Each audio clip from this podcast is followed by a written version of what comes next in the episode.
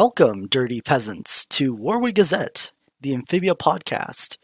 This is episode 40, and we are covering Amphibia Season 1, Episode 20 Reunion. I'm your host, Thembaticon, and joining me today we have Nick, What's up, guys? Pixels, What's up, people? Impact, Hey, what's good, everybody? Sunsfury, Ah, hey, Lemur, Hello. and Pickle. Hey. Okay, we've got quite the crowd tonight. Or Yep. today. Pretty Time zones. pretty much pretty much all of the crew is present for today. Uh, no news this week. Assuming Mm-hmm. th- this is going to go up on uh, around February first, so I'm I'm just assuming that. But maybe there's some Yes. m- m- maybe there's a a promo or season three B title reveal at the time. But Yeah. for now, there just have to wait. Yeah. So I guess we can start off. We can just go right into reunion. Um, I'll try and make the recaps from here on out a bit shorter, and more brief. Uh, but to start off, reunion we have. Uh, it was written by Adam Colas, Gloria Shen, Matt Braly, and Jack Ferraiolo.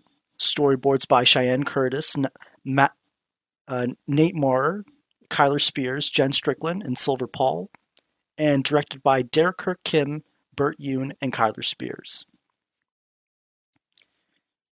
So the episode started off with a flashback of uh, the day of Anne's birthday with with Sasha and them hanging out, and then it cuts back to Amphibia with uh, right right after Anne of the Year, where the Toads uh, invaded. But then we find out that they've been invited to uh, to celebrate Anne and Sasha reuniting.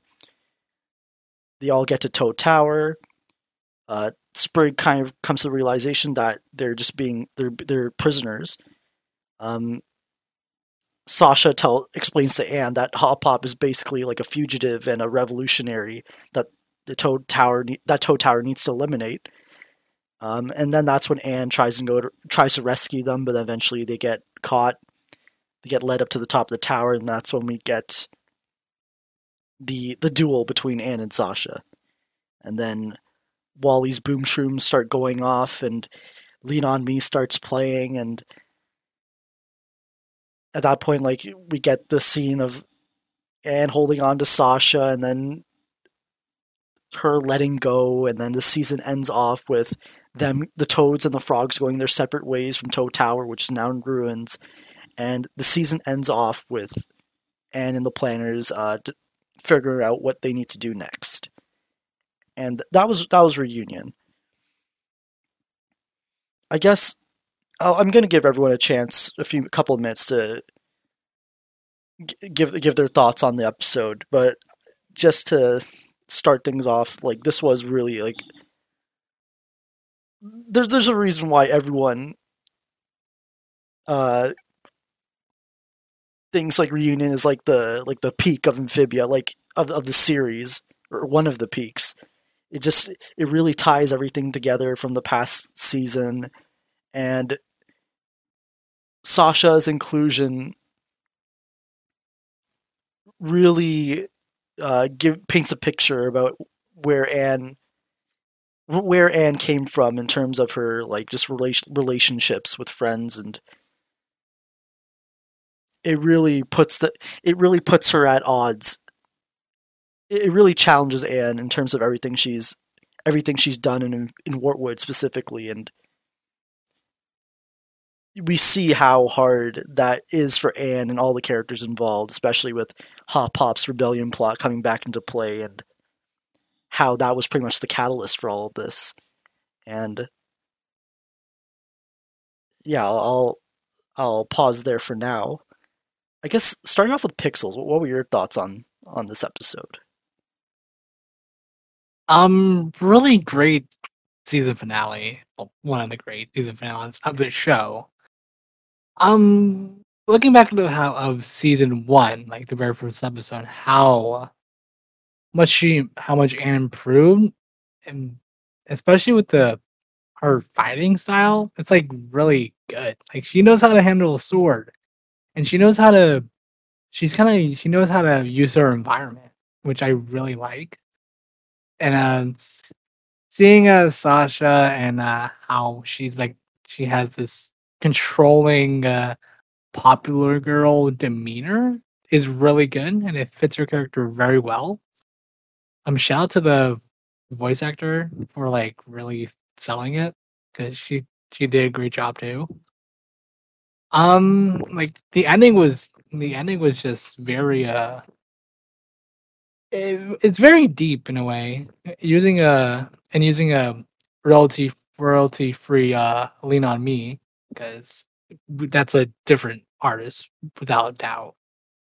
No, especially in the is the- shots. That that is Bill Withers. really? Yeah. wow wow. And I can say, um, um the shots of this was so good too either from the the shot of the tower falling and you know sasha letting go of anne's hand because of how of what she saw with uh and Plantars and how much they uh how much they have a bond there's also at the end of the episode we see a see a glance of uh, the the mountains and all that stuff, which is also good. Like it's like showing uh like there's more there's more stuff to explore and uh it's like uh, reunion is just good and uh the peak thing that reunion that was the peak of amphibia i believe the first episode was kind of like the peak of amphibia because it sets its characters so well and we get to know them right away and we enjoy it. And we got a good sense of the environment and what what we're gonna be in store for for the episodes to come. Those are my thoughts. Uh, thank you, Pixels. Uh, Mhm. Impact. What were your thoughts on this segment? So for me, reunion's really interesting. So just a little background, a little bit, because I'm a lot more new to the show than I think the rest of you guys. I only watched the show like back in August um, when season two was out on Disney Plus and stuff. And for me, I was just binging the whole thing.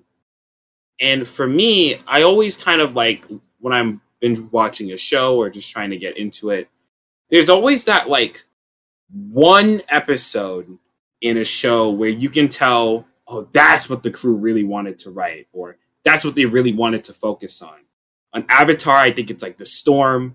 In She-Ra, I think it's like the promise. And I think for for Amphibia, it's reunion. This episode feels very like a lot bigger than the it's a lot bigger than the rest of the show, not in terms of even scale, but in terms of like I guess emotional weight.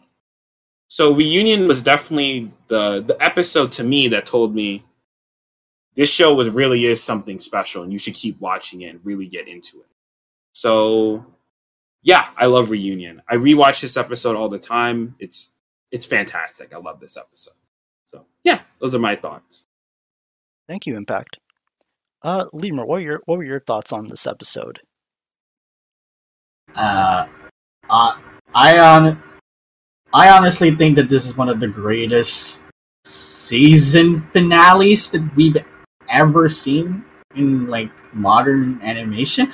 Like I thought that may sound like hyperbole, but like when you think about you know season one as one giant narrative and stuff, like you really do sense how great and how flaw- how almost flawlessly they ex- like they wrapped up pretty much all of the story arcs in season one, and not only and not only that, they also setting up uh the future of the show where you know now that because this pretty much is this the end of like the starting point of the show. Now we move ahead to the future.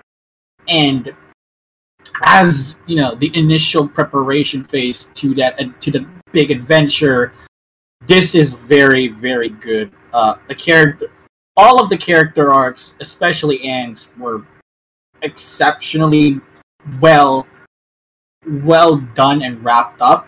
I am very surprised that uh, you know, Sasha, despite having one episode, one full episode appearance prior to this episode, got so much I add so much context and like emotional weight into this episode, and I think that's it's impressive when it comes to writing because you you, you rarely see that how one episode how one character can change the complexion of the entire series despite only appearing once. And we're gonna get and we're probably gonna get to that why, but um yeah. And I don't wanna I don't wanna dig into this that much because initial thoughts, but like again, uh as a whole, as in summarization, this is just like a really, really, really good season finale. And I can't believe this is like compared to everything else that we've seen from the show. This is small potatoes. It's crazy, and we're I'm gonna discuss that. But yeah, it's reunion is a very, very good episode, and I really enjoyed. it. Okay, thank you, Lemur. Uh, Sunsfury, what what were your thoughts on reunion? So, I've got a few different thoughts about Reunion, but I think one of the things I like about the episode the most is how well it ties a bit of a bow on top of the smaller amphibia before season two expands everything. It just goes, all right, here's this chunk of the story, here's the finale, here's the moment, here's where everybody stands now, and then we get bigger. It serves as a really nice, not gate, but definitive milestone in the journey of Amphibia, and it fits with everything that's come before it. It's down to earth as much as it can be. It's localized in its stakes, but those stakes aren't bad. They aren't lesser for being how lo- for being localized. We learn more about everything, which is always wonderful to see in a season finale, and we're left with the right amount of questions. We got answers to all these kinds of things that we were desperately holding on to, desperately hoping we're going to get answered, and we got answers to them. But then they raised more questions and more interesting questions, the biggest one of which everybody was hanging on to was what now? What happens next? How do we even go from here? And that's why I love Reunion. Thank you, Sunsfury. Uh, Pickle, what were your thoughts on reunion? Um, well, I'm kind of I kind of have a little bit of a similar perspective to Impact. I mean, I joined sooner than Impact, but I did still join after. I mean, even after season two A aired. But my first look into Amphibia was actually a YouTube clip of the scene where the tower falls, and over that I had heard about Amphibia enough because I'm in the cartoon community. But it wasn't until after I kind of saw that I thought, well, I, I gotta see what this shows up with. It's that if that's the quality I'm gonna be seeing, I I have to see the rest. But I really think what reunion does best is being the climax of Anne's arc, and of specifically Anne's arc around relationships, which is what this show is all about. It really just showcases the difference who, you know, who Anne was at the beginning versus who Anne it was at the end of season one, and it also really showcases, you know, Anne's toxic relationship versus Anne's healthy relationship, Sprig versus Sasha, and just it's the biggest like you see what's been going on now. This is what everything's been building to. Thank you, Pickle. And Nick, what were your thoughts on reunion? Um, a really great season finale, and like, yeah, I mean, I agree everyone here. This was, yeah, back then, yeah, this was like absolutely like the peak of the show, and like, I mean, it was one hell of a peak. I mean, like, yeah, this is definitely in my top ten of like favorite cartoon season finales I've ever seen. It's like how it brings the whole season together is just really well done, and how it just creates such like a great conflict between Anne and Sasha. That, that was really fun to see here, and just all around a great episode. Yeah, I'll save like my big thoughts for later. All right, thank you, Nick. So I guess to start things off, um, this episode starts off with the flashback of the day of Anne's birthday, her going to school. We, we kind of, I'm checking the timing on this. It was about three to four minutes of this flashback, and Sasha. How do I? so we, we get to see like what Sasha's like position is at the school in terms of like she she seems decently popular. And we get she she does have a lot of influence over Anne as we I've, as we see throughout the segment in terms of skipping class and then eventually being late to her own birthday party which I thought was very you, the the end the end of discussion thing is very like maybe I'm getting too far into reunion, but we just, we just see the amount of control she exerts over Anne, how Anne is very uh you can see where the protector role c- comes from that we see later on in season 2 and, and how that's how Sasha perceives herself to Anne. And I, I guess uh Pickle, what are your thoughts on this flashback scene?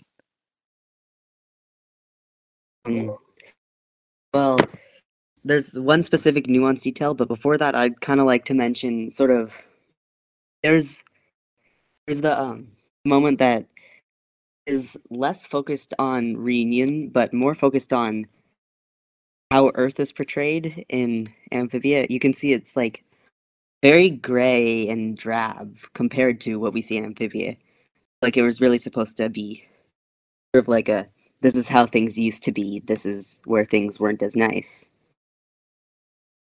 But also, there's definitely the end of discussion thing with Sasha being controlling, and specifically Anne really shows how she was at the very beginning. Her idea of friendship was all about, you know, you do what friends ask you to do, or else they don't like you anymore. She was very people pleasing to a fault, for sure and which is so very different from what we see later in the episode. But you really see how, you know, Sasha makes fun of her for her likes, like the the party and stuff she wants to do, and just manipulates her into going on. But even though Anne is getting actively put down by this person, she just she really cares about Sasha and thinks, well, I've got to do what she wants. I don't want to make her feel bad. I don't want to feel bad for letting her down. Right, yeah. And uh yeah, especially we see that with like Ma- with Maggie the uh the MVP of reunion. The fan favorite of the show. Like everybody loves Maggie. Oh yeah. Not Maggie. Yeah, we yeah we love Maggie in this podcast. Maggie. Maggie. Maggie, Maggie. I didn't consent to this. Honestly, Now you did. like I'm not gonna lie, I, I, I, I honestly forgot Maggie was in this episode. I again, I was like, oh shit, this is where Maggie gets introduced. Like, genuinely forgot, but she served a really good. I mean, her character only got like what I don't know, like a minute in the series. She, de- she definitely did serve a, a really good purpose. You know, She got sort of like introduced. She got introduced and, and never brought back again. yeah. I'm glad. So I'm glad. I'm glad it looks like they're keeping it that way. I'm glad it looks like that. Maggie's forgot the- Only episode she existed in, and still remember that she was a character. just a testament to Amphibia's character writing. Yeah. Solid character. Matt- I Matt, never forget. I'm gonna I'm gonna say a bold prediction right now. Maggie's gonna be Oh yes, the involved in the, in the resolution of the series. Like she's gonna Oh, she's gonna be the one who's I'm gonna, gonna save the day. Like after after Marcy gets freed from the core, like the core is like looking around, just sees Maggie, and is like, eh, she'll do. Possessed. But Matt did actually bring up Maggie in a pretty recent interview, specifically around it was, it was related to Anne and xenophobia, because I mean the way Matt put it was that she she's young and she still doesn't totally realize what it means when someone laughs at her last name or makes fun of her food, but Maggie was supposed to represent that like that's still a thing that happens to her and that is a thing that's personal for him. Yeah, yeah, definitely that. And see, that's what honestly, that's what makes uh, that um that's what makes like Sasha standing up to Maggie for Anne so good though, because I feel like it shows that there's always like a bigger shark around. Like clearly, like Sasha's like one peg above this bullet, but at the same time, it does show like the sort of care she has for Anne. Mm, yeah, Maggie. Maggie is heard to be more like uh, a stereotype slash care like plot point than an actual character. Which yeah, which which what Pickles said would pick what Pickles said. Yeah, it makes a lot of sense now. Yeah, I mean, we can say the we can say like the crew did too, too good of a job with Maggie.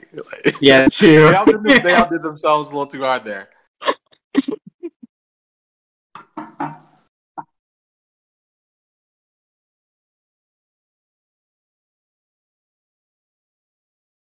and then, and then we have the the dissection scene where we get that weird uncanny resemblance to Hop Pop. Oh yeah, I mean that was just really that was really cute, you know, like Anne just calling frogs gross, and I mean, and you know that her opinion's clearly different now, but yeah, that, that was really sweet. Oh my god! also really kind of like dumb. terrifying because was, because- I don't know, that, was- that was that was just weird. But Also, People really thought he was gonna die. I like really, he's not gonna die. like I, yeah, plus plus, ooh, I Hey, that's- remember. I remember seeing people talk, seeing people make like a dream theory off that or something, you know, just like, like it, was, it was weird. I mean, the Hop Pop death theory is still going on. Yeah, that's true. Come Also, I on. just- I just- I just want to say, uh, Sasha's expressions and Anna Akana's voice acting in this in that particular scene made me laugh so hard. Like thinking about it makes me chuckle. Yeah, She's especially a great voice actor. yeah, Yeah, Anna like, Kai's great. yeah.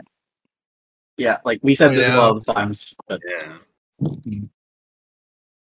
Yeah, so then they get she gets the idea to ditch school and and eventually uh, falls on. But actually, right before that, just minor detail. Um, the science teacher, the the science teacher's shirt with like the science written on it is actually like a direct copy paste from uh that sign Sprig read back in uh, family shrub. yeah in Family Shrub in the basement. Uh, that was just a Wow. oh yeah, yeah. That's, when that's pretty attention to Sprig details. yeah when Sprig taught when Sprig reacted to that. Yeah, the it's just yeah we get that montage of them just going around and then I, I like how every like every scene in the montage like ends with Sasha doing something a little bit like morally questionable. Yeah, questionable. questionable. Yeah. She's a she's a She runs delinquent. over children with a shopping cart. Yeah, people people will like that though. and then like ro- like kind of like stealing coins from like the dance machine and then spray painting her name Yeah. on I don't know some random wall I guess graffiti.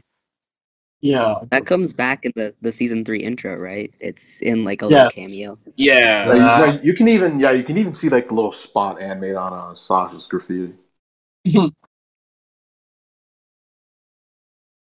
But um this this this part does a pretty like good job like because the first time we see sasha it kind of sets her up to give us an understanding of like oh that's why like they're friends or like that's kind of their relationship um sasha being the protector and stuff because we need to establish like why would Anne be friends with Sasha? We've currently seen Sasha in a more negative light in the other episodes from the way Anne describes her and stuff. We need to kind of understand like, oh, like they are still friends. Sasha still cares about Anne, but it's why she cares about it that's kind of causing the problem, more specifically, or how she's doing it.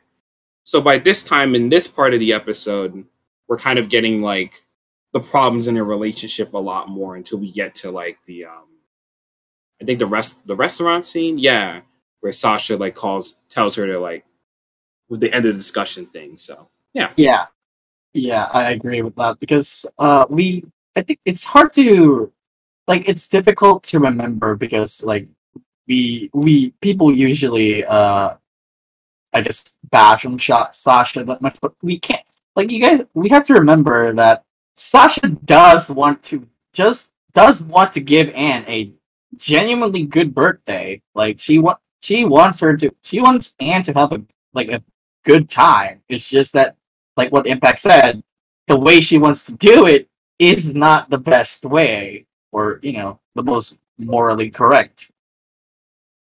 She's a bit of a dumb thirteen-year-old. Yeah, she yeah she is. She's a delinquent.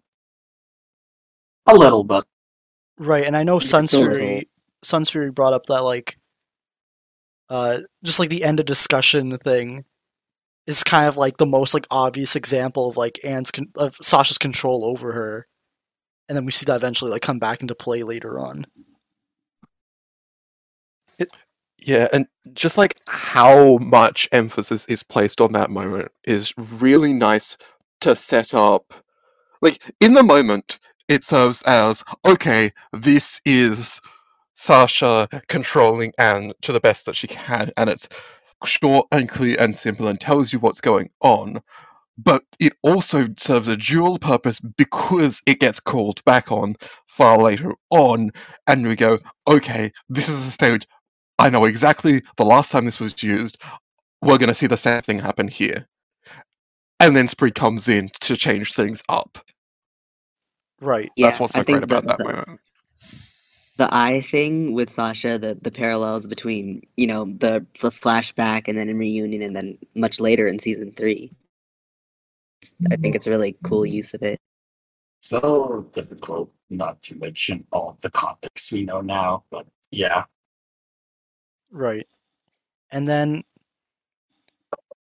I know like Sasha doesn't really understand why Anne would want to like rush home to her family. I know Nick want to you want to just br- briefly bring that up. Oh yeah, yeah. Just a quick mention, but yeah, it's just pretty interesting to see how much importance Sasha um, puts into the friendship, especially during their conversation with um. I don't remember. I don't remember where it happens, but it's but it's where Sasha tells Anne to like you know hang out with the friends that love her, and I feel like we we have like a lot more context for now, like you know for now why Sasha puts so much emphasis into friendship herself. Right. And then I like the the fade away. I, actually, let me just double check. Uh, I, I'm probably gonna go into like the present day in Amphibia, if that's okay with everyone. Uh, do, do we uh do you guys do you want to talk about uh how in like before before that uh before the transition that, oh, the text from text Marcy. message? Right. yeah the text Yeah, the text from yeah. Marcy. Yeah, that had me thinking. You know, what I mean, it, it's it's just wow. You, you know, to really get like the context, like the point of views from like like you know each member each member of the tree on Ant's birthday. it really gives like the whole thing a different feel, Mm, especially seeing that text message. mm, yeah And yeah, interest like Uh, interestingly, like they don't they've actually they've segmented that like that fateful day like into like so many different segments now. Like you had back in well, you had the the season one and two intros where they they actually show the inciting event event of Anne opening the box, but then you had uh Best Fronds, where it was just Anne taking the box and then like ending up in the park. And I'm really w- without getting in too much into like speculation, I, I it'd be really interesting to see like how how much we haven't seen yet from that scene, and if they're gonna if they're gonna show us a little bit more about the moments that happened in between what we've seen so far. Yeah, because we haven't really gotten like an idea of like how Anne's parents thought about like obviously not the opening of the box, they didn't see that, but like that in between period of when they were missing, that seems like something that the show might focus on later. Because we do get something a little bit like after the box was open, and like if you give a frog a cookie with the um it gives up this weird energy and it opens a portal or whatever. So I think we'll definitely get maybe something um in 3B for it because I feel like we're definitely missing that context of what the parents thought when when they all disappeared. So Oh, that sounds like a really important thing to go on. I was, I was thinking that referring- maybe. Oh, sorry. Go ahead, Pixels. I was gonna continue on what impacts. Like maybe they can we can see a video like an uh, like an episode like the parents doing a search party or something, and then uh, maybe uh, it it's been way too long and uh, parents just kind of gave up at the end. I'm not sure. Oh, I was actually Yeah, just, Because something. like- I was just referring like to that. the uh just between like the three the three girls, like in between like like any conversations they Oh. might have had in between Oh, grabbing the box Oh. and getting to the park. Because I feel like that's Taking the different perspectives. right. Like I think we haven't we've seen Marcy's like perspective on that like on those few hours. We hmm. we we might not get anything with Sasha because like Sasha was with Anne the entire time, but like maybe something the three of them in between getting the box, how's how Anne's feeling, and then getting to the park, and then maybe it'll fade back to like that that'd be the end of the flashback. Yeah. I do think that it would make sense for them to try to do a, a Sasha part if they'd done it on Marcy. I don't know if it would be because I feel like a lot of the stuff that has happened during and from like Marcy's side has been showcased, but maybe we could get something with Sasha leading up because I know currently the biggest mystery around her is around her her home and her parents. Maybe it's like she had a bad day before or Mhm. something. Right? Yeah. It will make a lot of sense. It will make a lot of sense too because I think that Matt said that 3B there's gonna be a lot of more episodes in, in uh, Wartwood, so maybe we get to see we get to see a lot more Sasha. Possible, yeah. Mhm. But then I'm just looking at the the text from Marcy. It was it was it was just like Sasha making fun of Marcy, right? Or, or am I thinking about True Colors? Where like the the text I the replies above and below. I think there was like a, a haha and a lol, and that was like really it. I think that's all you see, and then the box itself that Marcy sends. Something I think generic. that's really it. Yeah, just kind of. It doesn't really tell you that much. That much. Oh, so, okay. which may be because they didn't establish Marcy's character like fully just yet. You know. So, yeah. Okay. So I think we can go on to the uh, present day, where we, I, I really like that like nice transition with the the birds to the bugs, and then we have uh, Bog, Fennec, and uh, forgot the other guy's name. Like they they're just like they lunge into the into the frame, and then like we just see them like crashing the like the party at the end of Anne of the Year, and I really like the quick scene of uh, uh, the Plantars like meeting, like Anne introducing the Plantars to Sasha for the first time, and just I, I liked all the small the small details there. I, I mean, I guess Nick like did. I, I like how Anne, uh, like Polly, referred to like Sasha as another another Anne.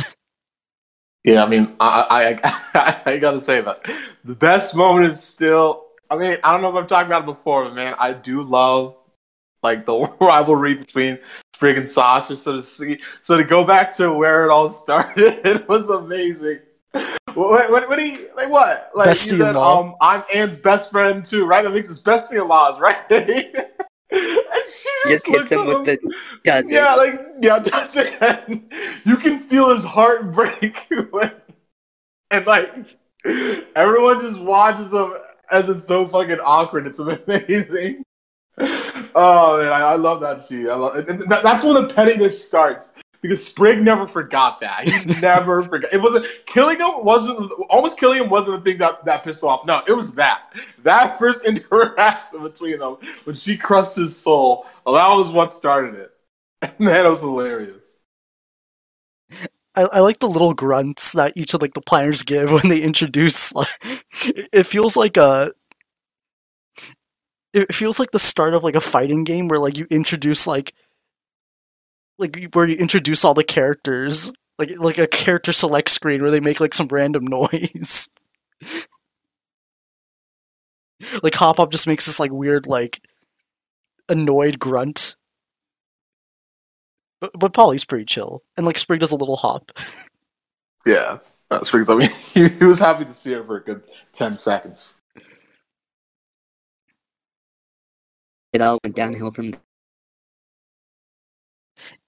Yeah, and we get and we get uh Sasha like once Sasha like learns who Hop Pop like she fi- like she meets Hop Pop and we get that quick little like aside co- side comment she makes which eventually like comes back into which eventually like makes sense when we find out like why why they're there.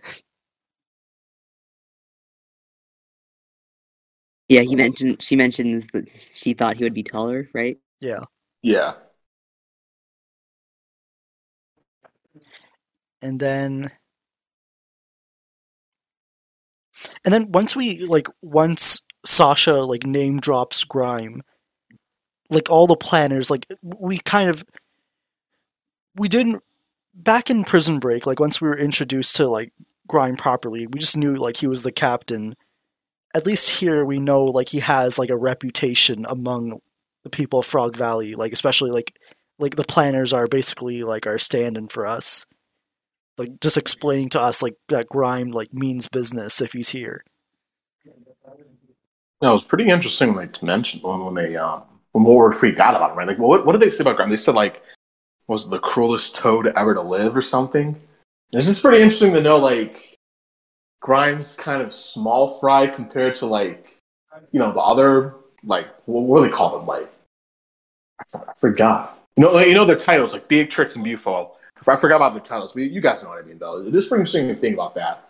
But yeah, if Grime like I mean straight up like he he just stole that whole scene when he was talking to Wartwood and trying to butter them up, and like I forgot just how fun um Sasha and Grimes dynamic was like back early on in the series. Like just when um yeah, yeah, when he's giving this whole speech, right, and he finishes it, and Sasha like, tells him to make a smile, and like we just, you know what I mean? Like that was just hilarious. Like freaks everyone out, makes the baby cry. That was great. the killer smile Yeah. Oh, it's Yeah. so iconic out of Grime.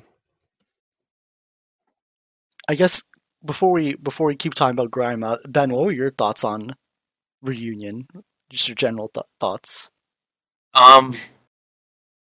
Yeah, I I I I liked it. It- This was a good good season finale. Um. Yeah, e- even though Matt Maggie, right? Yeah, that's her name. Even though she's brought in for like a a minute scene, she she's she's memorable. Um. yeah, you can see like kind of how Sasha was always like the leader of the friendship in the flashback. Um and yeah, we we get to see more of Grime like we see Grime interacting with frogs. That's we get to see more of him. How how he's like I, I just I, I really liked it. This is, if not my favorite episode, pro- probably like at least top three of season one. all right. Thank you ben. So yeah like back when uh like we, we kind of see the the influence sasha has had on grime when he tries to like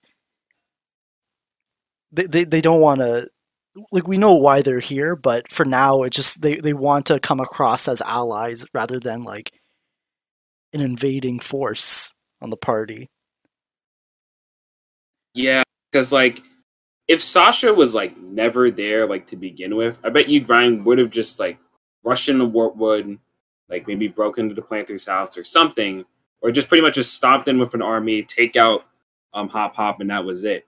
But it's a lot more like cleaner here, I guess. Sasha kind of obviously she's more manipulative and stuff. She's more scheming. So it kind of shows off of Grime a bit more. He's kind of lying a little, little bit. He's not, not super great at it, but I mean, it gets the job done. Sasha, you know, helps him out a little bit during his speech um, to Wartwood. So, yeah.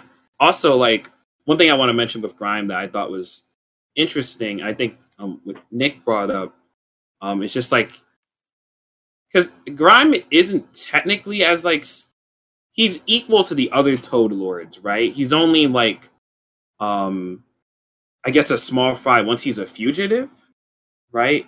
But he still has like so much power in Frog Valley. They're so scared of him. They're like, oh my god, it's Captain Grime. Who that? You know, he never shows up here. He always just brings one of his like, um, some of his army around, and that's it. So, and it's interesting to look at Grime too, just from like a villain perspective of like, because once we get to like True Colors or like the rest of the show, like there's a lot bigger antagonists to deal with. So I don't know, just looking back at like Grime, how like I might be rambling a little bit too much, but I think looking back at like Grime as an antagonist is just really interesting. Um, just because like of how small scale he is compared to when we get to Andrias and his robots and all that. So there we go. That's all I wanted to say. I think the like different perspectives of Grime are a really good example of kind of the background world building, like him being him being um sort of like a revered Toad warrior to the the Newts because he works for the thing, for the king and stuff. Then we get him in Yunan, and then like to the people in Toad Valley, he's like big bad Toad. It's kind of like a lot of different ways that he gets looked down on or up at, I guess. But you can see like the newts it's kind of a good example of how the newts kind of use the toads as the they're the military stuff and Yunan thinks oh some toad guy he worked for the king but he failed and then you know the frogs in frog valley are like the toads are our enemy and we're terrified of them Right, like everyone's on a different different like level. Like the like the hierarchy sees Grime in different ways. And then yeah. Yeah, I like that. And then once like once they invite everyone to the banquet, like Mrs. Croaker's line, how like it kind of shows that the town is going to uh they, they, they default they default to Anne for for like what to do next. I think that's like a nice thing to like. I, I think it's a nice carryover to end of the year how they like all like kind of respect her, and especially in this case where they see someone that looks exactly like her that they defer they default to her to see what to do next. Yeah, I was gonna mention that. Like, like I think we mentioned before that end of the year and reunion kind of work hand in hand together purely because of the fact of how well they lead to one another. And again, there's another example of that of that statement because like now that they fully trust Anne, like there's another human, and naturally Anne is gonna be the first. Naturally, is gonna be Anne is gonna be the first person they would ask because she's, you know, like they're she's the old she's the only human in the in this world, and they are fr- coincidentally they're friends. Yeah, that's it's a nice it's a nice development there. Nice in detail. Yeah, so once we like once everyone agrees, like yeah, they all get on the the party wagon thing. And I, I kind of I kind of like how we had that really weird pause when Anne asks to bring the the like the Plantars along. It's just like it just it lingers on her face for like about half a second before she like goes back into her uh I guess her role or her Her. I don't know. Yeah, I don't know how to Usu- describe her. Usual, usual demeanor. Her- Yeah, her her. Yeah. I'm trying to think of like I'm trying to think of a way to describe how using the word bitch, but I'll I'll, I'll avoid that. Whoa, okay. Okay, Well, to be you- fair, you guys no, know what I no. Yeah. I mean, but, no, no, no, no, no. It's fine, it's fine, it's It's, fine. We it's accurate. I mean, shoot. Like, Yeah. um, but, like yeah, it's just it's Her, her usual, her usual demeanor. Yeah, I, I- just like I feel like watching this the first time, I was like, "Ooh, that's creepy." But now I'm just rewatching, and I was like, it just makes me laugh anytime she does that because like it, it's pushing her buttons so hard, but because she always puts her in a position, puts herself in a position which she has to, she has to like win some over by, by tricking them. Like it just has to go along with it. It's just so great to see like you know those cracks in the shell, especially on a rewatch. So, uh, yeah, it's true. Uh, I guess this podcast is not going to be for kids anymore. That's that's cool. that, that's fine. We It's gotta, what we Was gotta it avoid ever the, uh, for kids? It would never was. I Was it ever for kids? Until then. After Yeah. the last episode, I don't know anymore. I mean, we gotta we gotta avoid YouTube, like the scenario where YouTube disables the comment section. But I, I don't think that's the case for a two-hour plus. everybody recording. starts swearing No, for no, like three seconds. Nah, it's fine. uh, no one comments on these videos anyway, so it's fun. so we we go. They they, they take everyone back to Toad Tower, and I, we you kind of see like the the minor details that this isn't like a normal banquet. Like especially like right when they right when they take everyone inside the the castle gates, they like immediately shut the shut the door. Like I'm I'm just listening to it again. Yeah, like they make a really they they make the sound effect like extra loud just to remind you it's not uh that this isn't gonna be a normal episode. And we can still see like actually, yeah, you're right that. Oh, sorry. I like that. I like that when they get to the tower and it just says ominous. Like we all know, no one's hiding it. Yeah. Honestly, they're just really bad at hiding it. I mean, just, just the way they crash the dare in itself. You know what I mean? Like, like they all jump and they land loudly surrounding them, and you know what I mean? Like, who, who do they think they're fooling? Like that. That's why, like, not all of them bought into it. Honestly, but But yeah, no, they really. pulled, they pulled the frogs for like a solid a solid fifteen minutes before they got busted by Sprig. Yeah, pretty much. Yeah, no, it, it, it is. It is. Reunion just does a really good job at just like, like, yeah, you like, Thumb. You're just mentioning how they made that door slam like extra loud. Like, it really does. Sort of, em- yeah, Reunion really does sort of emphasize, well, you know, the scenes where it needs to. Like, yeah, you, even like the simple things, even the simple things compared to other episodes. and I like how they still show Toad Tower still under like repairs after the events of uh of Prison Break. Yeah, that's a nice, nice little continuity right there. Yeah, and then like eventually like the Plantars and Anne split off and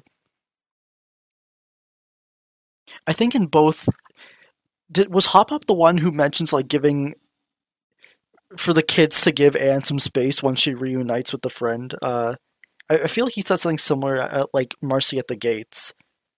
Yeah, he does. Like, he- Yeah, he's- yeah, he's yeah. You're right. consistently right, done You're right. You're right. You're right.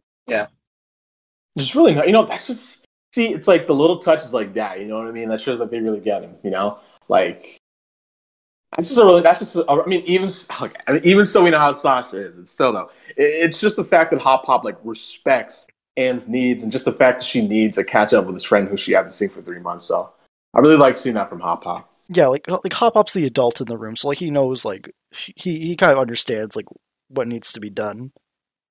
Yeah, what's Yeah. going on?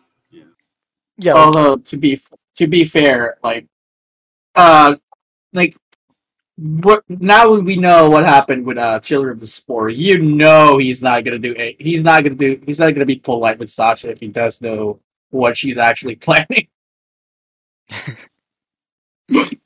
yeah, de- definitely. I don't think any of them would be. Oh, imagine imagine if Hop Pop had like some Children of the Spore goo left over during the events of reunion, Wow. and then just like I don't even then just say. like then just like gave that to Anne during the fight, and then Wow. just slaps it on Sasha. The show would have taken a very different turn. yep. Be over and be over a couple minutes early. Yeah. You could just tell her to jump off the tower. They wouldn't. They wouldn't need to dramatically let her fall. Oh my god. Oh wow. They wouldn't. They would, they wouldn't. mean, they wouldn't tell her to jump off, but Do a flip. like oh my. Sprig would, but on me. Like, Sprig would, but not not not Anne oh. or Do Pop Pop. I, I guess no, I even have the song playing in my head. Jeez, you, you guys are dark. Like, Oh, yeah. I I realized when they started playing "Lean on Me," like they they started playing it. I think a little bit right before the tower like started crumbling. Actually, so like it started playing, and you could kind of tell something bad was going to happen. oh, I think It it happened. Oh, reminds me of the. oh, I, I It guess. really reminds me of. oh, sorry, Go pickle. ahead. Go ahead. You can. Oh, I was just gonna say, like, we'll probably save like the the tower collapsing talk a little bit later on. Uh, yeah. I just yeah. Okay, yeah. Makes sense. Okay. But that like the kind of like uh oh moment though, it, it really reminds me of in Avatar. There's a moment. I guess this is minor spoilers. I guess fast forward if you don't want to hear this. Yeah, spoilers for like Or it's major like an spoilers, but 18-year-old it's minor in the fact that everyone's cartoon. seen Avatar. Yeah. There's a moment right after the final Agni Kai where you you know it's like a yay moment, and then Zuko looks down on uh, Zuko looks down on Azula, and she's like sobbing, and it's like a oh, this isn't that happy. This is this is really sad. Why are why are we celebrating before? I think Right. And I, I guess like before the plan, like after right after Anne and the Plantars like split up, uh, we we kind of get Sa- like Sasha's aware of like how much Anne likes the how much Anne like likes the Plantars company, and then she kind of like tries and reminds her about like what was- what she was like before in Amphibia, where she's like, oh, like what happened to like not liking frogs and. I I just thought that was like a nice like Okay, so she actually says, "Oh, you seem close to those three. What happened to frogs like being the worst?" And then I don't know. I think that was just a nice thing. Like Sasha, can- Sasha's not oblivious. Like, yeah, see that that's always a nice. T- oh, go ahead. no, no, no. I'm done.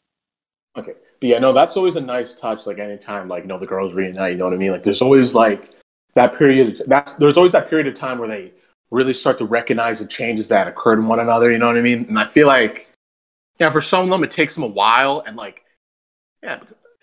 I mean, I, I, I have like some thoughts popping in my head, but yeah, it, it, it is pretty interesting to think about just how they use sort of like Sasha and Marcy during Anne's journey in Amphibia, right? Like they're always like they're sort of like trying they're always like sort of trying to pull Anne back towards like how things used to be, right? And like that, that that's how they honestly that, that's how they're usually a major conflict for her in those in these first two seasons. You know what I mean? Like there's Anne's like development and change of relationships versus Sasha and Marcy just trying to pull her back. So that, that's some of the stuff I noticed in this episode. You know, just Sasha like constantly recognizing these like little things here and there, just seeing how Anne changed herself. Like that's pretty interesting to see.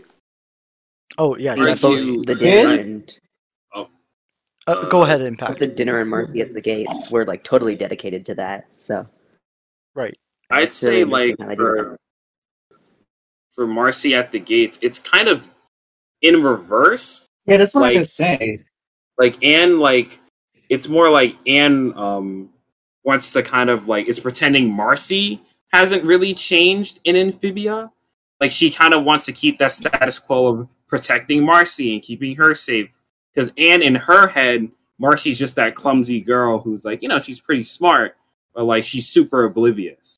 And that's still kind of the case in Amphibia, but like Marcy at the Gates is all about like Anne realizing, oh, Marcy has grown, she has changed. And that's what makes their friendship better, like once we get to like in Newtopia and stuff and all that. So I'd say it's more of the opposite in Marcy at the Gates. So, Mhm. yeah. Yeah, it's, I actually can't remember any scene where Marcy is the one who's like wanting to go back to where things were. Like with Sasha here, it's actually the reverse, like what Impact said. I guess in regards to I guess in regards to Marcy, like she did progress in some ways, but I think in like at her Yeah, core, she she Yeah. didn't. But like I, I guess like she- that's more about like Marcy talk. Uh, yeah. Yeah, uh, but like this is a, this is this episode is about you know and Sasha and Plantars. Well, I guess I guess we could save the Marcy talk in another time. For Marcy at the gates. Yeah. At Marcy at the gates. Marcy at the Yeah, I mean- heck yeah. But yeah, like, but what, what I really did see was just like a tug of war. You know what I mean? Between like, just between like, yeah, just just between like, uh who Sasha ski- views Anne as, and just who and just what Anne's relationship with the Plantars helped her become here. So that's just sort of why I saw between these two. Right. And I like how like once Anne mentions she's been living in the basement, we get to see how like Sasha's been living like at, at once she got out of like the jail cell. And uh You know, oh, go ahead. Living like so, somehow got ca- ketchup, French fries, like KFC. Like what the hell? it always felt like Sasha was like showing off a little bit to Anne in that part, like just kind of, kind of tr- trying to show like I guess how cool she is in a in her own way to kind of gain dominance over Anne. It's like Anne's living in a basement or whatever. Like I'll show you what I've been living at the whole time. Just kind of it kind of demonstrates that like hierarchy of Sasha being above Anne, and she keeps trying to demonstrate that to her. So yeah. Sasha just wants to show off. yeah, I wouldn't put it past her. She yeah, no, yeah. consistently a show off. Yeah. Mm. Yeah, I also just viewed it as her like trying to win her Anne over, right? Like give her something like really, really, really show how she's been living a high life compared to her. That's crazy. Like, like I, I, I didn't take a screenshot of the full spread, but like, like, like what, what did she have on that? What did she have on that dinner table? Like chicken, Pizza, chicken, Right, like pizza, French ketchup, fries. Tacos. fries, like tacos, like, like practically, honestly, gourmet, gourmet compared to what Anne had back then. Like she said, she was eating bugs. She finally got used to eating bugs for about a month, and like. Were there burgers in that table too? Yeah. Yeah, I think there were. I think Pretty there were. sure, I yeah. think so, yeah. Like, how the heck did they got that? But there there's like some minor details where like uh like the pie had like a couple flies on it and uh, a pizza had like a bigger like a larger than average size mushroom and I think it looks like a worm, but it's kind of cut off.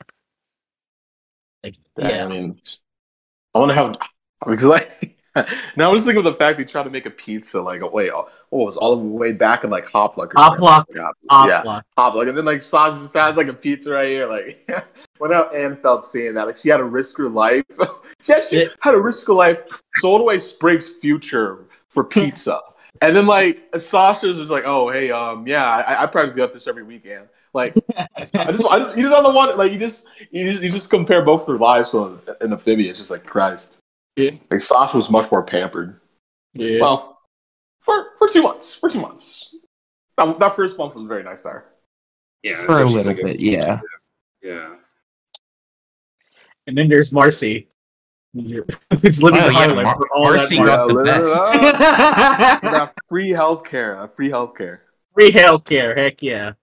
She lives in Canada. Yeah. Yeah, sure. We'll call it free with absolutely no strings attached. I mean, yeah, at, at least yeah. in Canada, it's like like the. I mean, I'm guessing in Newtopia, like teeth and eyes aren't considered luxury luxury parts. uh, that's just me uh, being salty about our healthcare system. But anyways, yeah, like Anne had ketchup, Uh, Which- look at 'em.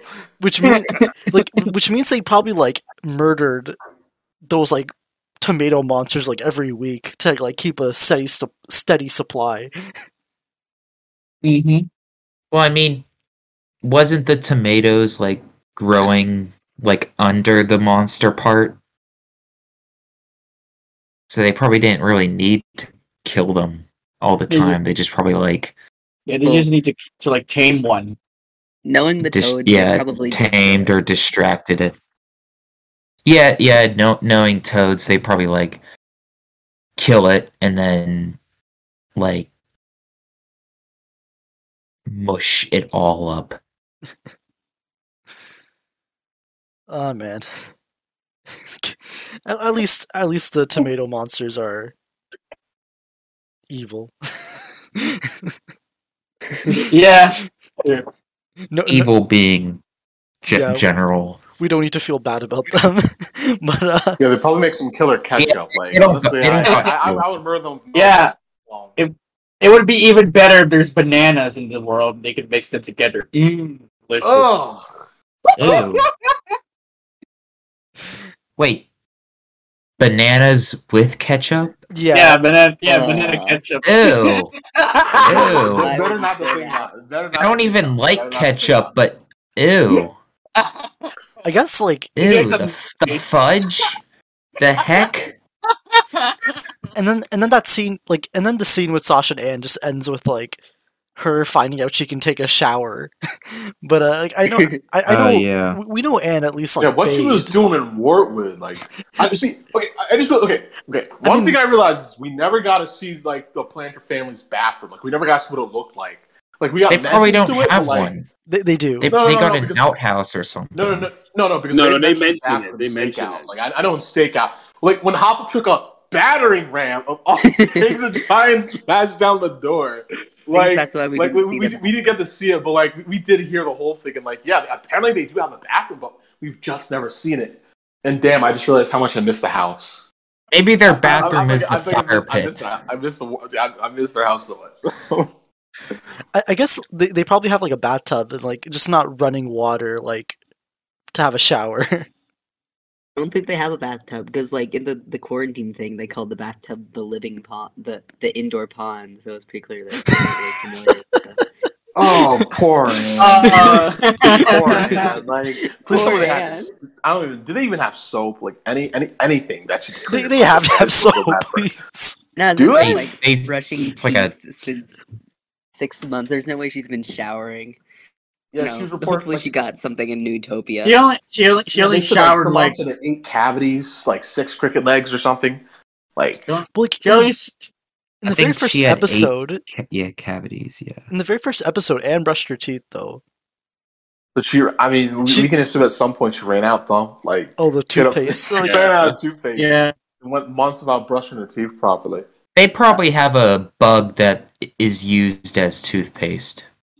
I mean, Or They don't have Let- Let's teeth. they, be they have, they have bugs Yeah, that are fuck, used. No. eight cavities though. Eight cavities.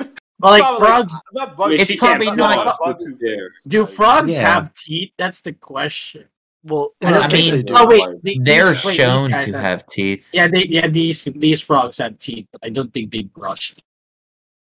Or floss. But Yeah, I guess we don't know that. I guess moving on from Anne's hygiene, we had uh, we, uh, get, we get to see how the Plantars are doing. And it's like it's a pretty like it's a pretty plentiful banquet. Like like even though we find out this is a trap, it's still they s- they, they It's still all a sham. yeah. At least at least the toads were like hospitable hospitable enough to like Yeah. Give all like Oh leave yeah, all it was a, out. it was a nice banquet. I, I, w- I would have loved to be a prisoner at that banquet. I got Oh. some good Yeah, food. Hop Pop totally, Hop Pop totally. Crab totally legs. Though when like, he- yeah, he's trying to hoard all the crab legs. Like that, that's a mood. Like, Yeah, like, he's, t- he's yeah, telling bring Polly down a to couple throw the crab leg, that. throw the potato. Now, there's a perfectly reasonable explanation to make it that fancy. Anything that's left after you've gotten rid of all of the frogs is now toad food. Easy peasy. Wait. Got your own banquet. I need to I need to Google this. Do to- do toads? No. With the What, jokes, do- what? Do Toads toads eat eat frogs? frogs? I don't think I mean- so. No, That's I don't. I, I doubt left. it. Once I mean, know they're wolf frogs, frogs, Some toads are folks- the rest cannibalistic. of them run, Yeah. then you eat the actual banquet. The food that the frogs haven't eaten. Yeah. Uh, I mean, Not- some some toads are Eat Dang it. frogs. Dang it, Sunsfury. Now you made me thought of a scene of where the toads murder everyone in the freaking banquet if the show is like eight if, if the show is an adult show airing on like adult swim or something. Yikes. Honestly, I I put I put my money on Wartwood being able to beat them though. I mean, we like Wartwood's an army themselves. Like like we know that for a fact. Like they've repelled like I'm gonna. So yeah, this is even that. That's not even the first time being surrounded by a bunch of toads. I mean, they, they have this Yeah. bag. I mean, Chuck, like, dude moves at the speed of light, pretty much. So, like, I want money on him. and I kind of this is such a minor thing, but like when Mrs. Croaker is like uh, taking all of the uh, refreshments, I think she did the same thing in Yeah. uh, in Hop Pop and Luck. I think. Like was Oh she yeah, she's just like gulp chugging down? another Yeah, she's one. like, gulp. Gulp. Yeah, oh, Another another one. Yeah, come on. They have absolutely zero manners, and it's just great. I think the the real uh, the real uh, most important arc in Amphibia is Miss Croaker fighting her uh, addiction.